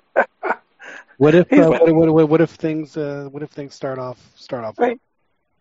I mean, I, I, I do think when Tomas Boy took over that the team started playing better. They obviously didn't win, but they started playing better. Um, and, and he is a big fan of my boy Trophy, so I mean, I can only hope. I can only hope the team plays well. I mean, I just I feel like You know, as have- as a trophy chaser, that's really all you, all we can all we can hope for yeah, is is, I- is that the coach likes him. But his first big test is in uh it's River Plate. yeah, it's River Plate, which is what is it tomorrow or Yeah, I think it's tomorrow. is that? Yeah, yeah? Because the team's in what San Diego. I think they arrived. You you can't arrived seriously yesterday. call a friendly a, a big test. Hey, it's against River Plate. It's a, a big team. I'm sure You Almeyda know. will be in uh, in attendance. Both of Yeah. his teams. You know, I, I call it a big test just because of the pressure that's on the team to look good and and if you know if River Plate was to wipe the mat with them. Are, are you ever a River Plate guy, Hoy? No, I used to be. I used to way back when. Uh, I used to cover Argentine soccer, and I used to. Uh, I started following them when they had a. I don't know if you remember. El Beto Garcia Aspe went went to play with them on loan, and they had Enzo Francescoli back then. Bro, I remember Enzo for sure. Yeah, that was such a really good team, and I didn't get to see. Uh, they used to call him El Chavo, El Chavo Aspe. I didn't get to see him play just because, you know, the TV wasn't the same. Was that one of those deals where uh, the, the, they sent him to to Argentina because they had Football Argentino on on Televisa? Yeah, they were trying to they were trying to get uh, the rights, which is they tried a few years later with Luis Hernandez to Boca. Right. Uh, but but that just made me start paying attention, and and soon after, what happened was uh, Fox, you know, Fox had the Fox Sports Americas, and that early that early Fox Sports, the majority of their programming was all TYC. From I think they're from is TYC from Argentina, the torneos y competencias Yeah, it is. so it was it was pretty much all Argentine programming, but I got to see a lot of River Plate games. So I did. I remember I would I would follow that team a lot. But once Libertadores came in, I knew eventual clash with Chivas or whatnot, so I had to like put them in the back burner, yon. Wow. so you so you uh, you recused you recused yourself from from rooting for, for, for River Plate when the Libertadores happened. Yeah, because you know, uh, as You had a con- you had a Chivas, first, first, first and foremost, Chivas, man. You had a conflict of interest. that is, uh, you know, I have to admit that that is very ethical. I, you know, as a, you know, uh, you know, other other Chivas fans, I think would uh, would would appreciate and and respect that. So it must have been Yeah. driving you crazy then when we had when we had our, our friend uh, Kit McConical tell you about Oh, how yeah. to do the, uh, the the the big tour of the of the stadium, A step on the field, El stepped the Monumental de Núñez, yeah. They, they hand them a, kiss kiss kiss the Libertadores trophy, and and then we said when you walk Yeah, out, Ri- you Rigo, let's- let's- let's tell Rigo, because I don't think you were on here, Rigo, but a friend of Yon. So we have a, a, a Kim McConica who is the uh, color guy right now for the for the bold uh, uh, games that are on ESPN three. Uh, uh, he's an Argentino file, I guess is the best way to describe him. Uh, was down in Argentina, he and his mom, and, and and somehow got. He never quite really explained to us how it was that they were even granted access to the people that he was meeting, but he ends up meeting with the president of River Plate at the time. I can't remember what the guy's name is. The guy gives he and his mom a personal tour of the monument of the of the facility, the Monumental, the stadium, the field, the locker room, the whole bit. And at the end of it, says, "Well, you know, but you know, as you know, you, you know, you you you're you're now leaving, but but understand that you are now a River Plate fan. For you know, you're a member of the club, fan for life. Blah blah blah blah blah. So he, Yeah, well, you get a, you do get a membership card with your number.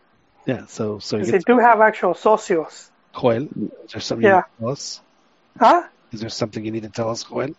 No, no, that's Right, I don't have right. one of those. Just check. when uh, Just check. when when I went to down to Paraguay, uh, we were gonna go watch. We we were gonna fly to Buenos Aires to go watch River play play a Copa Libertadores game. Right. Um, but it was just way too expensive. Way too expensive. You couldn't take Word. a boat. No. Because it was gonna be like a same day type of thing, like fly in Oh, the morning, watch Right. the game. Were you- Where I'm- were were you in Asuncion? I mean, I was in Asunción, yeah. You could have I'm a- busted. I busted from Asuncion to Buenos Aires. But to make it the same day, Well, you have to go early in the morning, and then you would have to sleep over there, and then yeah. But yeah, Yeah. you make it the same day. But the return trip, yeah, obviously you weren't gonna get one. no, yeah, we ended up we ended up going to watch Cerro Porteño play a, a Libertadores game. Uh, but I really wanted to go to Buenos Aires. I'm I I prefer Boca over River. Um, but Boca wasn't playing that week, only River. So I was like, I'm here. I might as well go watch a game. When when am I to come back? But uh, I later that later that night I, I watched like the the highlights and Monumental looked crazy. Like the red flares everywhere. It just it looked amazing. Like I'm like I need to come back just to go watch River and then Boca. And I, I, I don't want to go to uh, Clásicos and I'll die or something. But uh, I forgot how we got to Argentinian soccer. Sorry, from Chivas. Oh, because they're playing Chi- River playing and, and yeah, playing. friendly, friendly, friendly yeah. game. You Right, Think, and then you, we you want- think, you think Almeyda's going to be there tomorrow?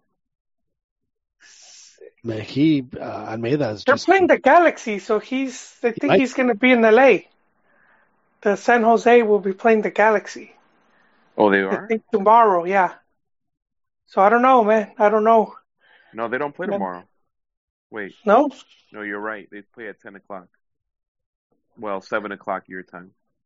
yeah, they're playing good. Uh, he has the team playing pretty good, and he has them in qualification. Yeah, they're in sixth place. Yeah. and that was Well, after a really slow start too. So that, Yeah. that that's even more impressive. Well, he went he went four games without winning, and one Yeah. of the last games was like a 5-0 goleada, where you I had mean, Mati so that means- face palming. That means that he, since then, has only lost once because they are six, four, and six.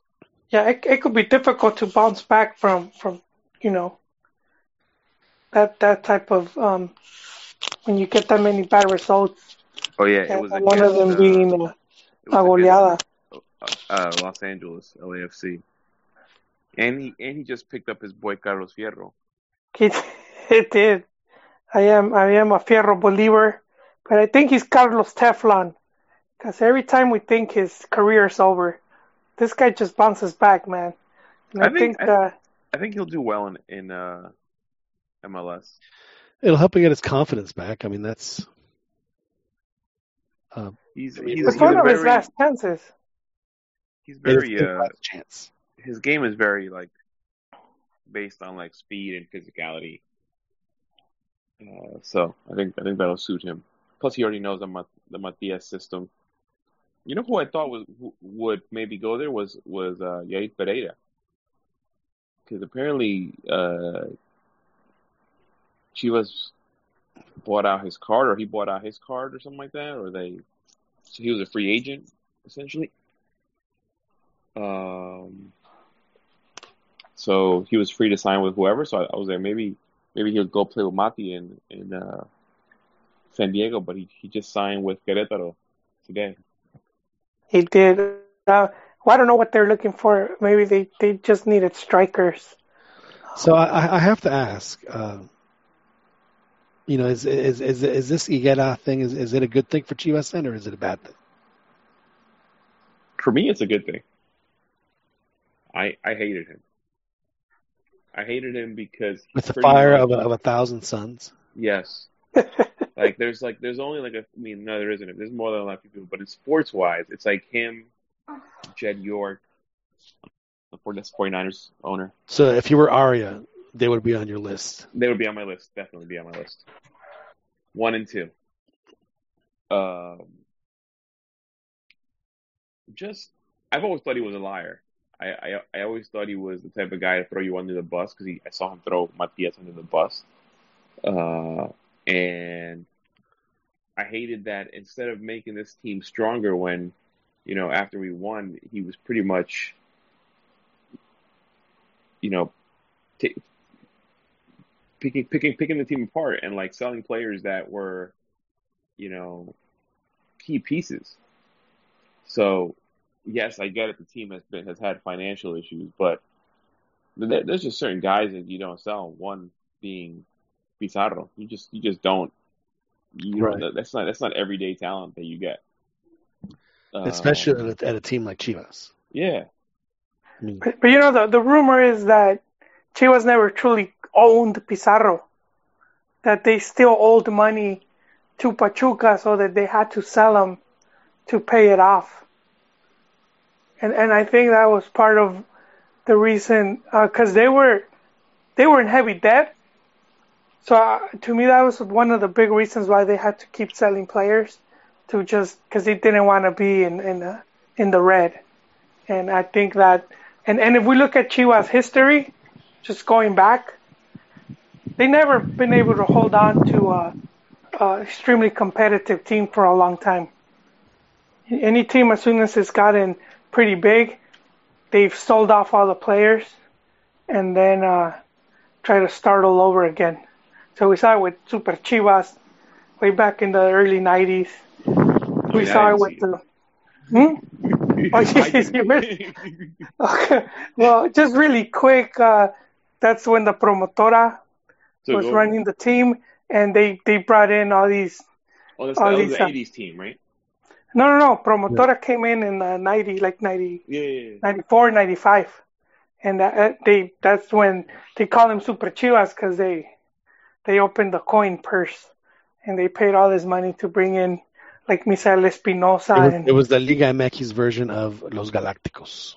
yeah, yeah, the Mexican. Oh yeah, when But they got then- Hermosillo and No, no, no, Luis no Garcia, Hermosillo or came, before came, Hermosillo didn't come till like 2000 something. This was like no, mid 90s. Peláez, Peláez, didn't they bring Peláez? to Peláez also 2000. You're you're mixing the time zones. you're, you're going. Uh, no, Peláez and Luis Garcia came in came The in. late uh, '90s, the late '90s. They played. They played the '98 final. oh, they came at the end. You're right. They came at the end of that though, because that's when when uh, Promotora was leaving. Yeah, they came at the end. You're wasn't, right. Uh, wasn't uh, I Raul stand Ramirez corrected. The, the Super Ramon- Chivas signings. It was Yeah. yeah. he yeah they, they brought him in and he was And at the sold him. time like because he was a seleccionado and at the time he was one of the top prospects for He. Mexico. So to bring him in was a big it was a big coup. Uh, but yeah, and uh, also El Emperador, right there. That's like the almost the equivalent of signing in Rafa Marquez, you know, from Atlas. You can say like this. This uh, the difference was they got him from Pumas.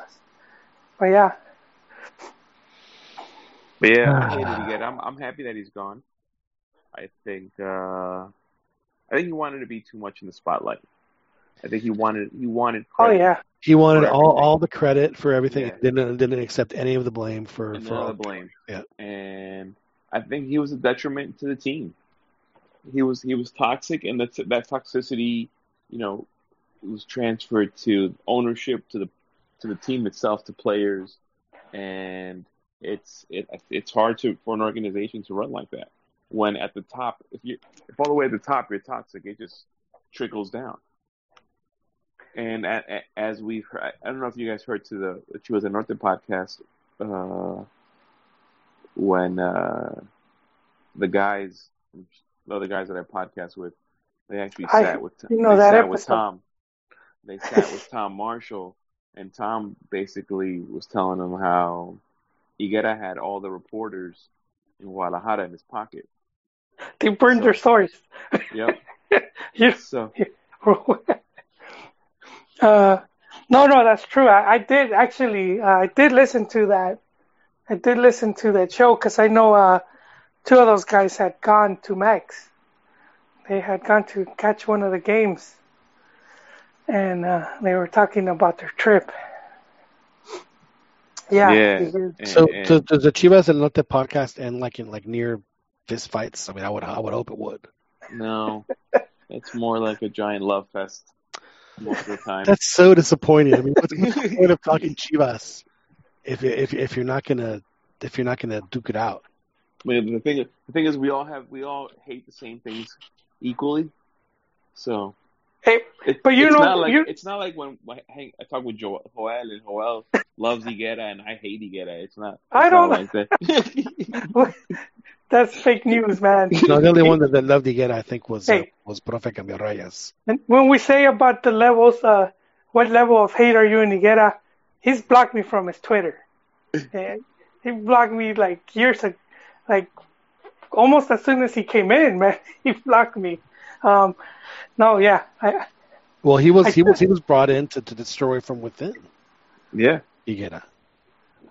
Because because he he was I mean he was in bed with the enemy probably you know you because you don't you know you know being an America front office guy is, is like being with the agency if you don't ever leave you it just you know be- you you you'll get that call one night Mr. Black and, and you got and you got to go do what you got to go uh, now you gotta play that X Files sound clip. huh That's, yeah, man. We, Hang on, go hang on. into Let me I tinfoil territory. let me see if I can find it hang on I think it's right here El América es man, I- una mierda. Oh. I did it again. I did it again. I keep, keep playing the wrong clip. I do that every week. It's just it's, it's very it's very uh, you know you know what, the, the, I, I, this is this is you know, this is my only spy stuff. I have the What I do have are a very particular set of skills. anyway. So so a good move for Chivas, uh, and then then I'm so do, do we have confidence in in in in, in, in Amaury, Amaury. or is he going to bring in somebody else? I think he brings it. I mean, there's already been talk, but I think he's going to bring in somebody to handle the finances, somebody to handle the sports. So he's going to let professionals run his team. Yeah, the the big the big name is uh, Jorge Urdiales, who who was uh, he was one of the guys responsible for for Monterrey for the Rayados, Right. the one that was um, under Vuce that won all those turn campeonatos and and there's talk that he might come in to to uh, help with the finances because uh, they're saying that one of the things Chihuahua wants to do is sell the sell TV rights in the U.S. not just for English, but also I mean not just for Spanish, but Spanish, also but English. also English. Yeah, and so that would be interesting if that does happen. Um, and he he had given an interview because I was I was I heard the rumors. I started digging around. Let me see what if there's any connection. Like why is he being named? And he had been in Guadalajara, well Puerto Vallarta, uh, October of last year. So he he uh, he was in a conference, like uh like one of like those expos. Well, is isn't Puerto Vallarta like the Hamptons of of, of Guadalajara? Uh, that Rigo would know with his Rigo. VIP I mean, passes it is. and whatnot. It's, it's, it's the it's the beach. It's the the beach it- you go it's, to. It's the getaway. It's the getaway. Yeah. Yeah. So and and he was interviewed and he was talking about like you know how Chivas shouldn't be struggling financially, how the team is how the team is um making a big mistake by not letting people attend the training sessions, which it was something they said was the team uh, stopped doing a few months ago. Well, going back to 2018. Um, so he was giving all these. Uh, you know, he, he was just giving his point of view. The, the it's in the Informador.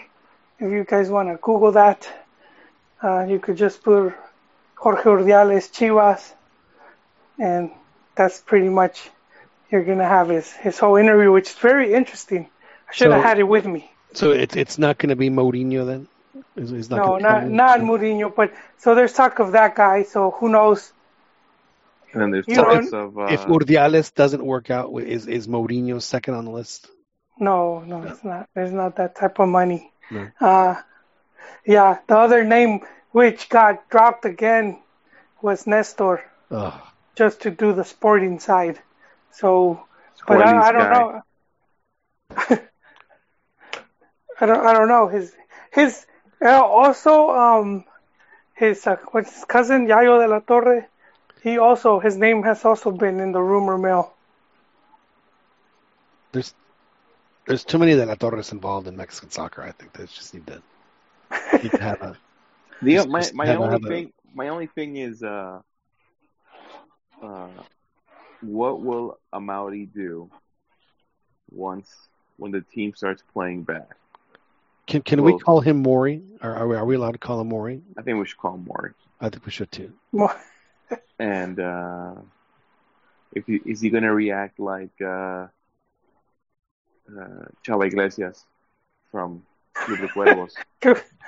I mean, this is already Chivas is already Club de Cuervos. Um, but is he going to act like that and start, you know, firing people as soon as the team starts playing bad or the team is not doing well?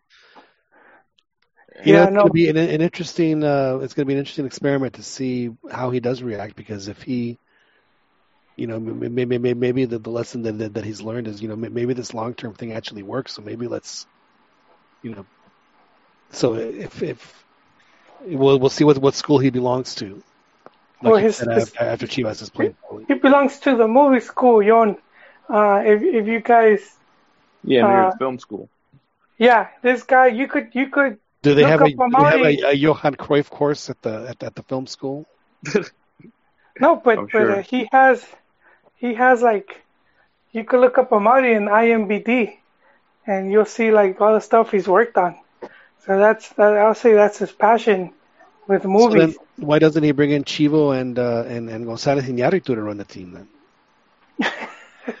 Think of how beautiful the promotion. no, no, of that would he he worked if, he if worked with Guillermo had- del Toro on Pan's Labyrinth. but, but think of how know. beautiful the, uh, the the spots would be if if, if they brought in uh, Chivo Yeah. and uh, Gonzalez Iñárritu to, you know, to, to to do the promotion for the for the team. To, whoa, isn't Iñárritu, uh, isn't he a Cruz Azul fan? Is he? What, who did the Roma? Was he? Um, That was Cuaron. Ah, never mind. Never mind. Iñárritu. I know One one, of of the Iñárritus. One of the Iñárritus was with working with FMF. Yeah, he was the the the, the head of the árbitros? selecciones nacionales. Oh, there you go.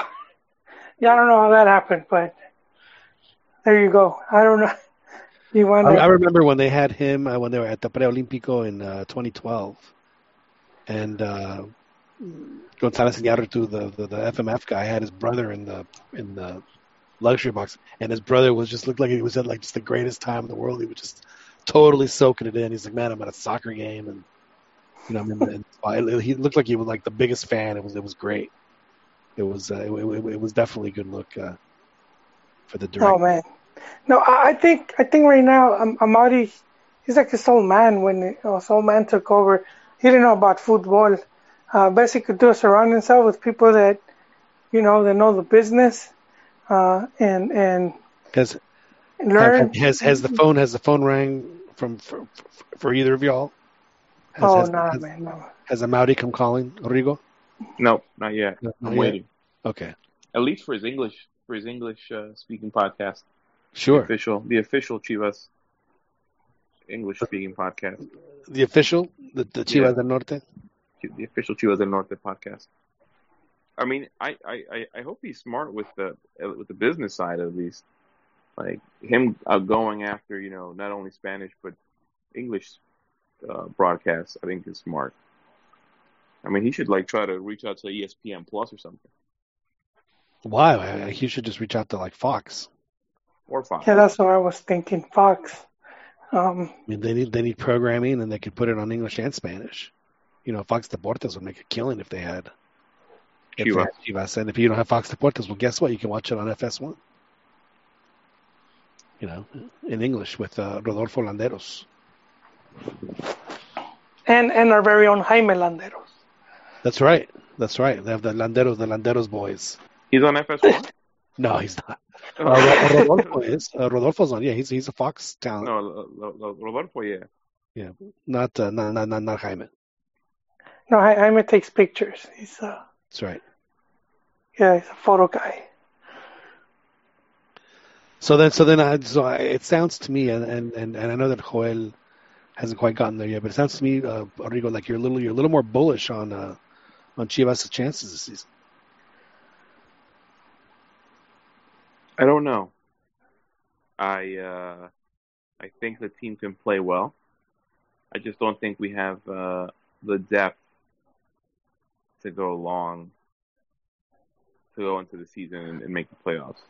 Although, Well, I- I was, although I was looking at the schedule and it, it's very it's very top heavy in, in the beginning or with all the good teams, and then towards the end we play like Juarez and, and you know the the, so the so-called easier teams. So Yeah, and- and- There's some accessible home games too. You know, Joel, I'm, I'm impressed for someone who doesn't, uh, says they don't have time or they're, they're just, they just, they just don't get into it. You sure do know a lot about Chivas. It cracks me up. I well, I mean, I still keep up with them and I, I do my he homework. still Gil. doesn't watch the games. I just don't. I, I, I check the pregame. I He check just the post game. This is the- at the stat box. Read the Twitter while it's happening. Yeah. I mean, depending depending on who you follow, it could be good, it could be bad. So, so what's going to happen to, to Chivas fans if, if, if, uh, if the, if the, win the championship? If, if, well, if the Godinez kid that they just loaned the loan blows up and crazy? ten goals like JJ Macias. I mean, is it? Uh, well, I, I know, I know how how a certain group of fans would uh, would uh, would react to it. But uh, Um, I mean, I don't understand why they didn't keep him. I really don't. I don't think he was. He's like the most talented striker on the team, but I thought he, he you know, whenever he came in, he played well. Um, I mean, I, I just feel like under Cardoso, that that whole, the whole two, two uh, seasons under Cardoso, you just, you kind of got to throw him out the bag did he play with one striker or with two? he played with two strikers, but it was more of like a one would sit behind the other. Oh, okay, like a withdrawn striker. Yeah. Did so have did Chivas have the players to run that? did they or, or do they now? Did they? Uh, they did, but just the way the team was lined up, you, there was always that big gap between the because he played a four four two, so in the middle the what was what was a four four one one. In the middle, the two center back, the two midfielders were like defensive. So there was always that big gap missing in between the two midfielders and the Right. the, the the striker that was behind, which was always Pulido. Uh, and there's just, there just wasn't enough in the midfield. Um, that's why I thought they should have switched formation, but he just kept going same thing every week. Um, so I, I do like what I've seen with, with Tomas Boy. At least the changes that he has made have been better. Uh, but I, I have no idea what's going to happen now with you have Pulido, Orbelin, I mean Orbelin, Oribe, and uh, Alexis Vega. Like I, I have no idea who's who's going to play. I mean, I guess competition creates, uh, you know, the, the the cream rise to the top. But again, I, I just don't. I just don't think the team has the depth, at least in the midfield or in on defense, to uh, for those late season runs. So I'm I'm not uh, listening because it's on, but uh, I'm watching Univision Deportes. They have Tomás Boyes talking about his preseason and the little graphic they had a little quote about what he said about Oribe. It says Oribe tiene un liderazgo ejemplar. So Yes, agreed. Agreed, hundred percent. so right off the bat, that's uh, uh, a big positive for Chivas, and that the you know You know, I'm not against the Oribe thing because he's an Americanista. I was against the Oribe thing because he's just 35 years old. who cares? And but my thing was that this team needed defense. Rigo, one day you're gonna be thirty-five. I am. Thir- man, that's next month. I'm going to be 35. You're not gonna feel the same way, wait. I, I already don't feel the same way. You're gonna go somewhere and you'll be like, Rigo's thirty-two old. What are you doing in this high school party? I went to go play the other day and I had to stop with like 10 You- minutes left because I was in pain. Um, What position did you play? Normally when I go play pickup, I'll play like uh like left wing. Uh, cause I'm not normally an offensive player, so I just I'm playing pickup, so I'm like whatever. But when I normally play, I play center back or like left back or right back. Oh yeah. Um, but uh, I have a I have Achilles tendonitis, and uh, I was good for about 40 minutes, and then in the last 10 minutes, I was just in pain, so I went to go I- sit I on the sideline. Achilles tendonitis that I that I acquired celebrating the Rafa's goal when they were playing. Uh, Which one? I wish I was kidding. In in in, in Leipzig, in uh, was it Leipzig or Dresden? No, it was Leipzig. In, in, in Germany. Oh, the, against Argentina. Yeah. I, I jumped. I was jumping up and down so much that, that I, I hurt my I hurt my Achilles. But uh, but yeah, that's my that's my biggest gripe. But I just felt like we need like I what pissed me off about letting Pe- Pereira go was that we that's a position of need for the team. When we have a, a starting center back that's not in the game because of a red card or an injury, it's severely evident on the field, and it's like we're playing a man down because the replacements are that bad. Uh, which But- I'm, but, talking um, about, I'm, I'm talking about Marin and Basulto. They're just terrible. But if it's Uh. true that the fans, not the fans, that the players asked for for Pereira to be taken out, then it's you know there's not much you could do then- at that point. It, it, it also goes to the whole Jose Luis Higuera controlling the media in Guadalajara. It's just like, Yeah. there's just like, there's like you have to believe like half of what you hear. Uh, but I mean, if they bring if they if they do bring if they do bring Pollo Briseño, then great. You know, that's that's three good center backs. Um, but if they don't, then I, I feel like we're we're still not uh, complete. We also don't have a left back. Our right back situation Yeah. isn't great. Um, those I thought were areas of concern the team really needed. And uh, I mean, obviously, you need to score goals too. Yeah, uh, did say that they were still looking to get at least two more players, but I think that's where when you have someone that that's good at negotiating, uh, I think that's where they play a key role when they could they could make those deals and find those players for you. Because uh, I don't think Higuera was ever that guy, even though he did bring good players. but he didn't pay the iron price. He was never able to, which is one of the things I liked about Nestor. He didn't have to break the piggy bank. He, you know, when he built the squad, he didn't spend that much money bringing in players like Pereira and, Also, and he brought Nestor in knew that Alanis and he If, brought if. Nestor had the budget, though, he would absolutely Break the bank. break the bank. He just didn't have We- the budget. Oh, Nestor. No, but even even when you go back to when Chivas was doing good, and they brought like Bofo and Carmona, you know, they never they never went to that. Chivas ended up playing, uh, you know, because cause under Higuera, when when he built that team, that ended up winning the doblete and, the other cups, they were at like 60 million. They were like the third, they had like the third highest. Uh, the third most expensive squad. I So he was basically building a team with somebody else's money. well borrowed. Yeah. I don't know. I don't know what they were putting. They, you know, I don't know what they were putting up. You know, Right. or. But yeah, that was, that was one of the, that was the thing about Higuera. He would bring players, but he was, he was just paying a lot of money for them. Even like Gullit, he was just paying a lot. Uh, Grupo Pachuca seems to have just taken him to the bank a few times, took him to the cleaners, and uh, and now you know, and Enrico. Now there's something that I haven't heard, but now that Higuera's gone, because he was the main guy negotiating with Grupo Pachuca, we have to wonder if if um if the JJ Mack deal goes through. But didn't and- didn't uh wasn't the relationship soured after the whole uh World Cup thing? No, I mean, they, they just. You're talking about Leon and what in Guadalajara? Grupo Pachuca. Oh, No, it, but, but that's with uh, with with uh, Femexfut, isn't it? Not with Guadalajara.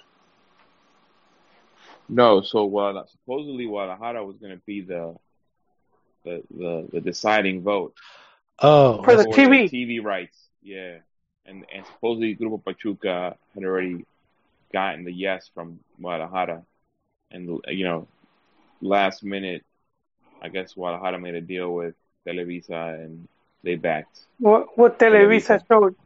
Televisa kind of had Chivas by the balls. They were like uh, some negotiating deals with Chivas had to renegotiate and sign with. They ended up giving a free the free television rights to Televisa for uh, signing with TV Azteca. They they renewed with UDN and then they were like, and and now we're gonna show your games but for free. So yeah, they pretty much, but they did it to Televisa did it to Grupo Pachuca too when they were they were starting to expose, uh, you know, some of the shady dealings with the with um, the government for land, grand lands. Uh, am I saying it right, Jon? land grant. Yes, and uh, other stuff like that. So those guys had to be like bend the knee and be like, okay, uh, I guess you could keep showing, you could keep the contract for the next four years or eight years, I think it is. Um, I, I yeah, I do think it soured a bit, but you still saw some some uh, some deals happen, which was And they Mac still had deals happen with Leon, yeah, and they just had Godinez go to Leon too. So there's they're still talking. The question is is with with this guy Higuera gone. I mean, is that was he the main point of contact here, or was there or there is that relationship going to continue? Because it seems to be pretty reasonable for both small. You know, I'm not sure why they keep blowing out all these promising players and then have them blow up elsewhere. But so here's my so i- if, if that happens, aren't you supposed to bring the guy back? Off loan? Yeah. Yeah. Macias. So, so why is it Macias- Macias? Why is it he Macias- playing it was a, it was a one year loan. Yeah, one year loan. It, it, it, it's a one year loan with an option to buy, and the to me, the, option to is me, the, to me, the Macias thing was a combination of of uh, Higuera and and and Cardoso. Cardoso didn't like him. I mean, obviously there were some issues in the locker room, but Cardoso didn't like him. But I heard that it was like the the teammates that that pretty much conditioned Cardoso to get rid of him. kind of the same with I mean, Boy was- and, and Jair. Yeah, maybe the player just didn't want him around. Maybe it was too much of a too much of a Yeah, headache. because they said there was a couple of guys, and especially uh, guys that were that were um, influential, that were like, "Hey, we don't like this dude," and and then the the there was the story on Cota, so because Cota knew him, and uh, supposedly he told he told the people in Leon like, "Yeah, this dude could come off as being conceited or or you know." Bien fresa, but he's he's talented, and if we could, if we help him out, You you, you He's say gonna you, a you good say being asset. that's not like that like that's a problem. Go. I don't. I'm paraphrasing, Oh, okay. and I don't I don't have a problem. I'm just All right. All right. paraphrasing. Yeah. All right. Does that hit close to home, Yon? um, Patileche y galletas para todos. Yes. so so that's that's yeah that's that's the difficult thing with Chivas where it's like so much fuckery going on. It's hard to pinpoint where exactly the problem is. You know, with with a lot of like these bad dealings, like it's it's it's just difficult because it's been too many people there. Uh, So if if Chivas was Westeros, who who just got axed? With with with, with The with- hand of the king. it would be like the Littlefinger. Uh, Yeah. I was I say uh, little But finger. Littlefinger when he was. Uh... See, now we're not really the Lannisters because Lannisters are evil, and they always pay their debt. Right. Um, is she with the Starks? They Well. I mean, I'm asking. I mean, if if, the- if, if the Chivas organization, I'm not saying Chivas are the. I'm just saying the organization was Yeah. Westeros. So I guess the the Vergaras would be the Starks.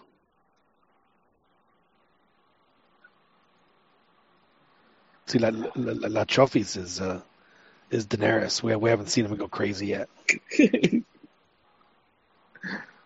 It's uh, it's definitely you know I did find it interesting. I know that people had a a big bitch about the writing of Game of Thrones, but I did find it interesting that that, that, that after all the crap, it ended up being Sansa. They got they got everything she wanted. I mean, I, I felt like she was she was the one that played the game at Exactly. the end. That played the game the best. Right. I was surprised that she didn't she didn't uh, try to go for the Iron Throne herself. Like stand up and be like, you know what? I'll be the I'll be the queen of the Seven Kingdoms. I was also surprised that absolutely nobody in that little council they had brought up the fact that Jon Snow was the rightful heir to the throne. Not a, not a single person. And that goes back to the bad writing. So, did I lose you guys? No, no, you you you, Oh. made, you you actually just blew my mind, honestly. um, yeah, I mean, I was like, I was waiting for somebody to be like, you know, well, Jon is the son of the. Well, I think prince. the reason that the reason that it didn't come up was that Grey Worm was about to go medieval on all of them if if, if he doesn't if he didn't get uh, I mean, I, I also think like once Grey Worm leaves, you can just tell Jon to stay, right. And then like what's Grey Worm going to? Turn around and like now they have the city and like they have control of the city. There's no way they're gonna they're gonna attack King's Landing if the Seven Kingdoms are you know unified. Uh, there's just a lot of plot holes. I mean, I, I I'm I'm sure that the ending that George is going to give us is Bran as the king. I just feel like the way he gets there is going to be a lot different than the way we got here. Uh, I also I I saw an interview with Miguel Sapochnik about how in uh, the battle for Winterfell he wanted to kill off half of the pretty much half of the uh, The cast, of the cast in the first ten minutes right? and there was also going to be a dire wolf like a pack of direwolves were going to fight the undead dragon, Right.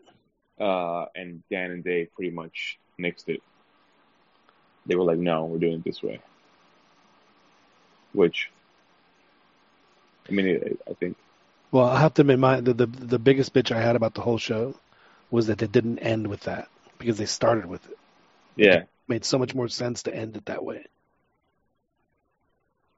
I mean, part of me thought that what was going to happen was they were going to lose the Battle of Winterfell, and a lot of them were going to die. But they were going to because Winterfell had like tunnels. They were going to escape, and they were going to head down to King's Landing. And the major battle with the Night's King was going to be in King's Landing. Um, and at the same time, the power plays would happen there. Um, but it didn't happen. I just, the, the I mean, I, there was just so much stuff that I felt it could have been done so much better. Right. Well, you know, a lot of times in the show, I mean, I mean, I know that people want to point fingers at the two guys, but a lot of times when you see stuff, especially when when shows kind of outlast their welcome, you But I know, felt like this one had it. I felt like this was one of those shows that had not. I felt like they they didn't want it to. They, I felt like Dan and Dave did. I mean, obviously they got the Disney contract for Star Wars, but I also felt like they didn't want to go into like a Walking Dead type of thing where it's like, okay, you know, wrap it up.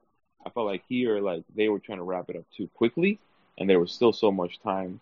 There was still so much story to tell, right. and uh and uh see, here's here's what you do is is is that you leave the audience hanging. And then you do a movie down the road. Exactly. Yeah, like I think Deadwood is doing that now. Well, Deadwood, are- they already did their movie. It was it was, Yeah, yeah, yeah. I mean, I never watched that show, but it was a great show. How, Uh, how do we get to Game of Thrones? I don't know. No, we're I- here, Game- and, Game and of Thrones. enjoying the talk, and we're enjoying the, we're enjoying the talk. was uh, we just went from uh, if, if Chivas were Westeros, who was uh, oh, that's right. Well, my call, my yeah. my my phone powered off at that point. You said you said Littlefinger, is what you Yeah, said. he seemed like one of those scheming guys. You don't think uh, you don't think he's gonna get far, and then he he does end up getting far because he he to his credit he wanted See, I see he him wanted as, to own a team, huh? as Euron Greyjoy. is- Is who I saw, I saw him as. No, Euron? but but Euron, yeah. but, I I, mean, kind of 'cause like he- the analogy that Boyle is making right now. Oh. Yeah, well, cause, cause you get I, we haven't, you know, that's not the last of him, you know, and and he he had He been owns trying. Yeah, exactly. That's that's uh he was trying to get into football, and he he owned he owned uh, Jaguares for one day. The deal fell through, and then he he came close to owning Querétaro. His cousin, and I forget his name. His cousin was a president for a time, and um, so he was just trying and trying, and he he bought um. Damn, I always forget the name. Uh, what is the team he owned? Um, Colibri? No, not not Colibríes. Um, Oh, uh, Tepic, Coras de Tepic, Coras, the exact. Yeah, that's the that's the team he ended which up became buying. Zacatepec. Yeah, they bought the franchise, but I mean, Mi- Michel never never clarified how it happened. He's like, well, that's a funny story. And then didn't tell the story. but but you know, it shows like improvement on his part because it's a big it's a big uh, difference from Coras to to Zacatepec, which is just more history and whatnot. I am And- I am waiting for the day when Zacatepec can come back so we can all go down and watch a game there, and then, then go hang in Tequesquitengo for the for, for the for the rest of the weekend. Yeah, and and yeah, they're and they're one of the teams, and he's he's the owner, well, half owner, I believe. So I, do think we might see Higuera. I don't think that's the last of him. I think he'll he'll he'll find a way to pop back up somewhere. So if if Nestor then joins Chivas, would that be what his like fifth or sixth or seventh or eighth or ninth? What what etapa? He's he's he's he's he's becoming the the he was a Cabezon player. Luna, the Cabezon Luna of uh, of of Chivas. No, he was he was a player, and then as GM, he's, it will be his third. So it'd be a etapa one was a player. Was he ever a an assistant coach or anything? Not that I remember. An This is a bit before my time. I know Chepo was assistant, but uh, I don't know much about Nestor. Where is Chepo these days? He He was he on wasn't. The other day. Yeah, Oh, that's right. Yeah. He, he and Hugo were, were talking, right? Yeah, Well, hey, talking about the national team. Rigo, did you see how they kept hinting that he had uh, money? That he had no money. Old No, that he had money. He had good Oh. money. It was like yeah. you could just buy this, and he was just Nestor was like that. He was just you know seem seem uncomfortable. I don't think Nestor has anything to worry about. No, I- his I, last I, I think Nestor could have not got into coaching. And I think he would have been just fine. his his uh just from when he got kicked out of Chivas, his payout was like over three million.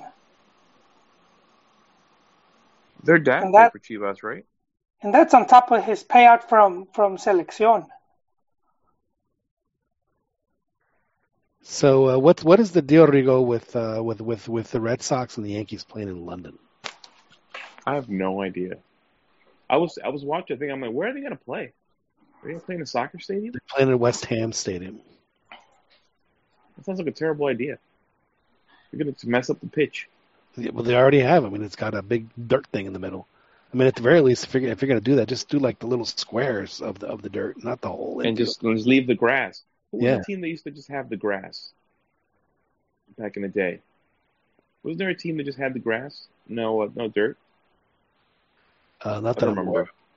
I mean, I they used to have an AstroTurf. Well, on the AstroTurf fields, it was just it was just the little instead of the whole thing, it was the uh, whole infield was dirt. It was just around the bases. That was it. So I mean, a lot a lot of stadiums had that back in the day. I don't know. Maybe, maybe I don't know why they're uh, they're reaching out to London. They should have done it like in in like Central America or like Exactly. Mexico or why aren't they something. in like the Dominican Republic or in San Juan? yeah, Or, you know, places that would actually want to want to people see. that people, people that love baseball. You know what I've never understood about about the professional baseball? You know they have the Serie del Caribe, Yeah, which is wh- why doesn't the Major League champion play in that? I don't know. They do like a, why why why don't they do like a Champions League for for base? I mean, how cool would maybe that? it's maybe it's in their collective bargaining. 'cause It's in the winter, isn't it? Yeah, But how cool would that be? It would. Well, they don't they do the World Series, the World World Series. That's, well, they but that, that's like quote unquote national teams. They do that every four four or five years. I forget how, but but but um, you know for for club teams, why don't I mean? And that like the like. But Yeah, I, I, this, go ahead. I don't know. I know. I, I, I was gonna say, at the same time, don't some of those players also play in, uh, like, don't don't the, the Caribbean teams pick up pick up players from the major leagues to play with them for Serie del Caribe? Well, sure, but I'm, I'm talking about one team. Well, I mean, then you know the Yeah. player has a choice. I mean, they believe me, there are plenty of Dominicans to go around for for for for, for all for all the, the you know and, and Puerto Ricans and and Mexicans, etc. So, I, I just think it, I, I think it'd be a really really cool. Uh, Yeah, like and I think it would be, be a great way to catch someone's attention, like in February, you know. like or they're what- pandering to, to, to England and Exactly. Even care. Exactly. When you you have you have a you know the baseball is so desperate. I mean the, the the market for baseball I have to think has just been has fallen off so much over the past what 10 15 years. Yeah, I mean it's kind of like uh, what they do for football here. Yeah, I exactly. mean, at least at least at least the NFL goes to Mexico, and I think they're going to Canada soon, aren't they? I thought I heard them say they're going to Canada soon. Uh, well, they've played in Toronto because Buffalo uh, It's right there. yeah, is right there. So I know that, that Buffalo's played in Toronto a few times. Well, that's the other thing. Is like, how on earth could could they could they play NFL games in Mexico and not send the Cowboys? Or the Steelers. Or Exactly. Raiders. Well, they've sent the Raiders a couple times, but I mean, if this, uh, you you know what they should do is is play Cowboys Steelers in Mexico City. Yeah, that would be phenomenal. I mean, it, it does get packed out anyways, but uh, those are the two biggest teams in Mexico with the Yeah. biggest fan bases. But uh, I gotta hop off, guys. It's 1 a.m. on the East Coast. Oof, good lord, good lord. Yes.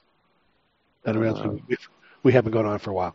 All right, well, Well- Rigo, it's uh, great uh, talking to you. We'll uh, so you you so the last very quickly before you go, Mexico, uh, Costa Rica, Mexico win Yeah, 3 1. three one.